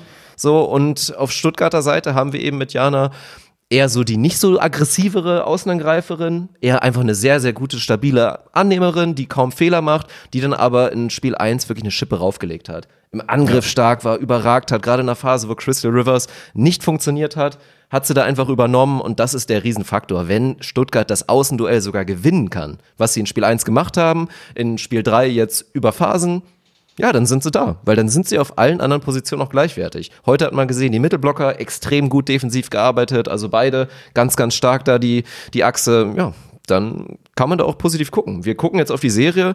Ich glaube, ehrlich gesagt, dass wir alle davon ausgehen, dass es über fünf Spiele laufen wird. Ja. Also ich, da würde ich jetzt was hören wollen, wenn ihr es anders seht, aber ich glaube, wir rechnen damit, dass Schwerin zu Hause auch gewinnt und die Serie dann wieder am Wochenende nach Stuttgart geht. Und dann, ja, würde ich mich darauf freuen, weil ich würde es gerne live wahrnehmen können, weil das waren, deswegen nochmal, es waren geile Spiele, Alter. Auch Abwehraktion in Spiel 1, also beide Liberas haben sich da, glaube ich, die Arme wund gespielt. Wahnsinn, was wir da gesehen haben. Und auch teilweise hohes Angriffsniveau. Ich verstehe alles, was du meinst in den Kritikpunkten, aber für alle, die jetzt vielleicht noch nicht reingeschaltet haben, jetzt überlegen, ob sie es machen sollten, das lohnt sich. Das ja, auf jeden Fall. Unterhaltsame ja, höchst Spiele, unterhaltsam und haben. wirklich auch abwechslungsreich. Jetzt ist ja. natürlich für einen Profi, der sagt, abwechslungsreicher Sport ist dann immer so ein bisschen kein, kein Qualitätsmerkmal, aber das meine ich natürlich nicht so. Das ja. ist wirklich, das ist, das ist guter Sport. In manchen Phasen würde ich mir ein bisschen mehr wünschen, vielleicht mal ein bisschen mehr Kühle und auch ein bisschen mehr Gelassenheit und ein paar Ideen und ein bisschen mehr Selbstverständlichkeit auch auf dem Feld, weil ich habe immer so das Gefühl, hey, jetzt gerade fühlen wir uns gut, jetzt machen wir mal acht Punkte, aber wir können uns nicht länger als ja. fünf Minuten gut fühlen, anstatt einfach mal so, mein Gott, geh da raus und spiele ein Spiel. So, das ist so, das ist halt diese männliche Gelassenheit, die da manchmal, mhm. wenn da nur ein, zwei Spielerinnen so wären, das reicht ja schon die Außenachse und vielleicht macht Jana da genau den Unterschied. So wie du gerade, ich habe gerade so, kommt vielleicht der Bankkaufmann in mir durch so ein bisschen, so Diana so als, keine Ahnung, Sparkassen-Festgeldkonto-Ausnahmespielerin gesehen. äh, klar, kriegst du gerade nur kriegst du gerade nur 0,001% Zinsen mit, so, also eigentlich nix, ne? Die Inflation frisst alles auf. Aber auf der anderen Seite hast du Mackenzie Adams, die vielleicht eher so eine Kryptowährung ist, wo du an einem Tag mal 30% Minus machen kannst. Weißt du, was ich meine? Ja, sorry, ey, aber um das mal so ins Verhältnis zu bringen. Aber das macht das Ganze aber auch sehr interessant. Klar, aber halt auch ganz schön, manchmal ganz schön willkürlich. Und dann ist gerade kurz eine Auszeit und dann kommt noch ein Wechsel und plötzlich auf beiden Seiten war nicht nur ein Doppelwechsel, sondern dann geht die Diagonale mal raus oder was auch immer und dann hast du, also gefühlt ist jeder Satz mit fünf Wechseln auf beiden Seiten. Also ist schon echt ja. eine sehr, ich will nicht sagen zerfahrene Serie, aber da ist alles Doch, drin. Doch, zerfahren trifft's. Ja. Also zerfahren trifft's wirklich. Also gerade auch personell. Also ich würde jetzt sagen, bis auf, na gut, Mittelblocker und so sagen wir mal, aber gerade von den großen Namen, über die wir jetzt bisher geredet haben, da liefert bisher keine. Stimmt. Eine Crystal Rivers nicht, eine Denise Hanke nicht, ja. eine Jennifer Gertis nicht, eine Mackenzie Adams nicht. Also keine. Du kannst sagen, dass die Mittelblocker ein hohes Niveau halten auf beiden Seiten. Das ist so. Ich finde, dass Jana, wie gesagt, bisher eine sehr, sehr gute Serie spielt. Jana Poll, um das nochmal dazu sagen.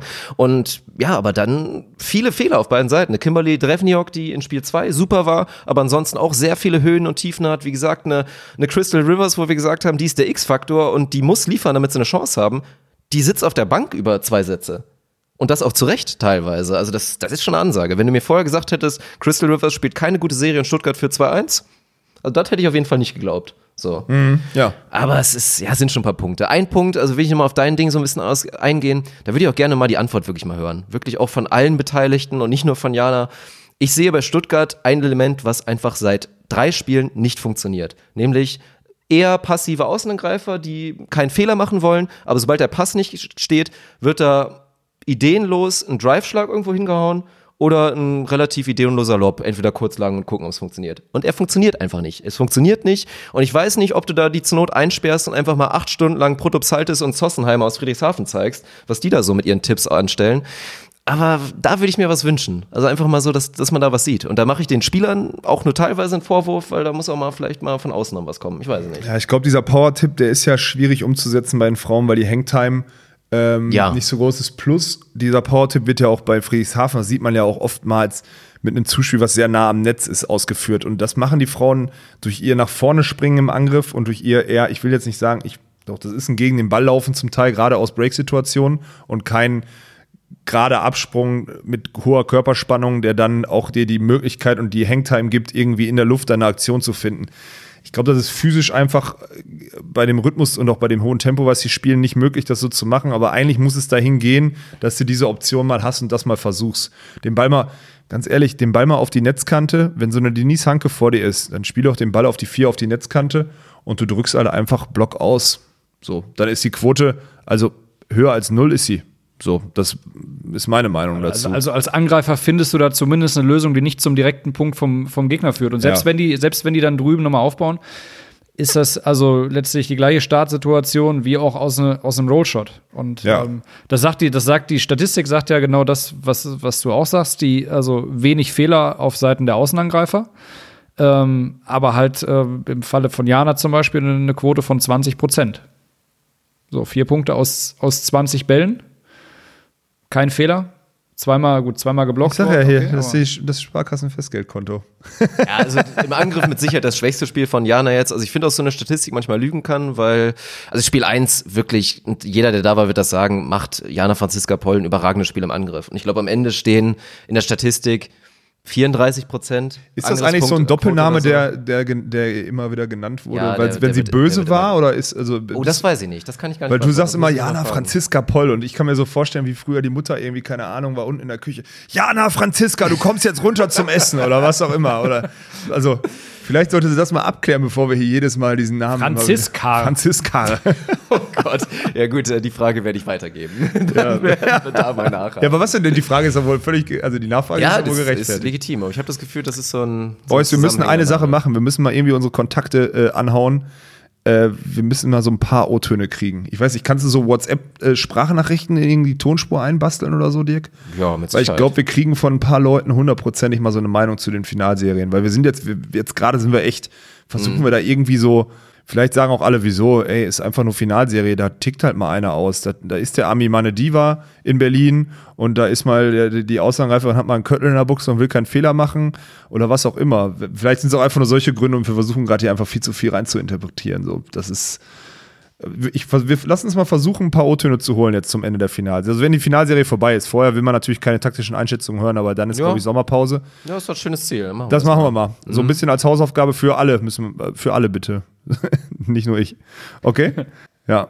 Ja, ohne Netz und sonnigen Boden steht für mehr Transparenz im Volleyballsport. Das ist doch, glaube ich, eine Sache, die wir Hashtag gut stehen lassen können. Transparenzoffensive. Ja, so sieht es nämlich aus. Und weil mich hier die zwei Stunden, fünf Minuten und 13 Sekunden anlächeln, ist es, glaube ich, höchste Zeit. Und an der Stelle auch nochmal, ey, mein Beileid und Mitleid an Niklas Rudolf. Der Mann muss hier seit zwei Stunden und fünf Minuten sitzen, hört teilweise mit Leidenschaft zu. Ich würde sagen, da gebe ich ihm so 30 Prozent. Also ich habe ihn sehr oft gehen sehen. Kreuzworträtsel dabei. Ich habe ihn mit Sicherheit fünfmal gehen sehen. Das habe ich schon mir so gedacht, oha. Was? Hey, hey, hey, hey, hey, Blockspieler, der musste, der Wernitz hat gestern so schlecht gespielt, dass der heute nochmal fünf Spiele machen musste, so, weißt Ja, du? okay. Das ist auch, da muss ich Na jetzt gut. auch mal die Blockspielerflanke hier eröffnen. Äh, Übrigens, übrigens, übrigens ganz witzig, wir sind da ja, wir sind da ja nachgerutscht in dieses Turnier, kommen da an, sind dann eins gesetzt, ah ja, ein Team fällt aus, freilos, erstes Spiel und Wolf, Wichtig. Wolf sind auf zwei gerutscht.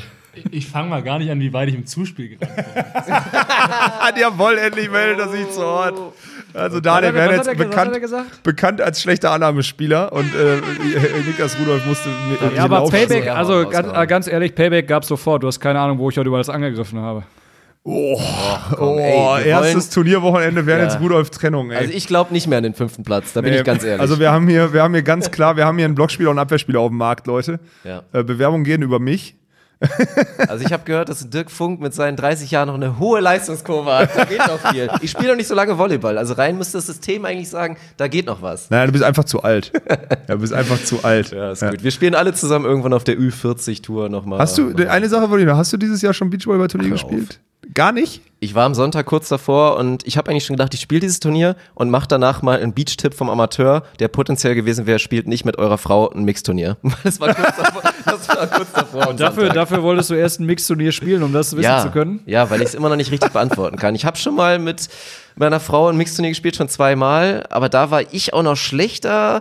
Und sie war noch in diesem klassischen Hallenmodus, ja, irgendwie, ich lasse mich hier gar nicht auf Sand ein. Und äh, so, das ist halt auch immer ganz schwierig. Thema. Es ist schwierig, aber das ist ein Thema, das will ich ausführlich mal besprechen, wirklich so, boah, Mix-Thematik. Also auch mal an unsere Hörer weitergeben. Traut ihr euch das zu, mit eurer Partnerin wirklich Mix zu spielen?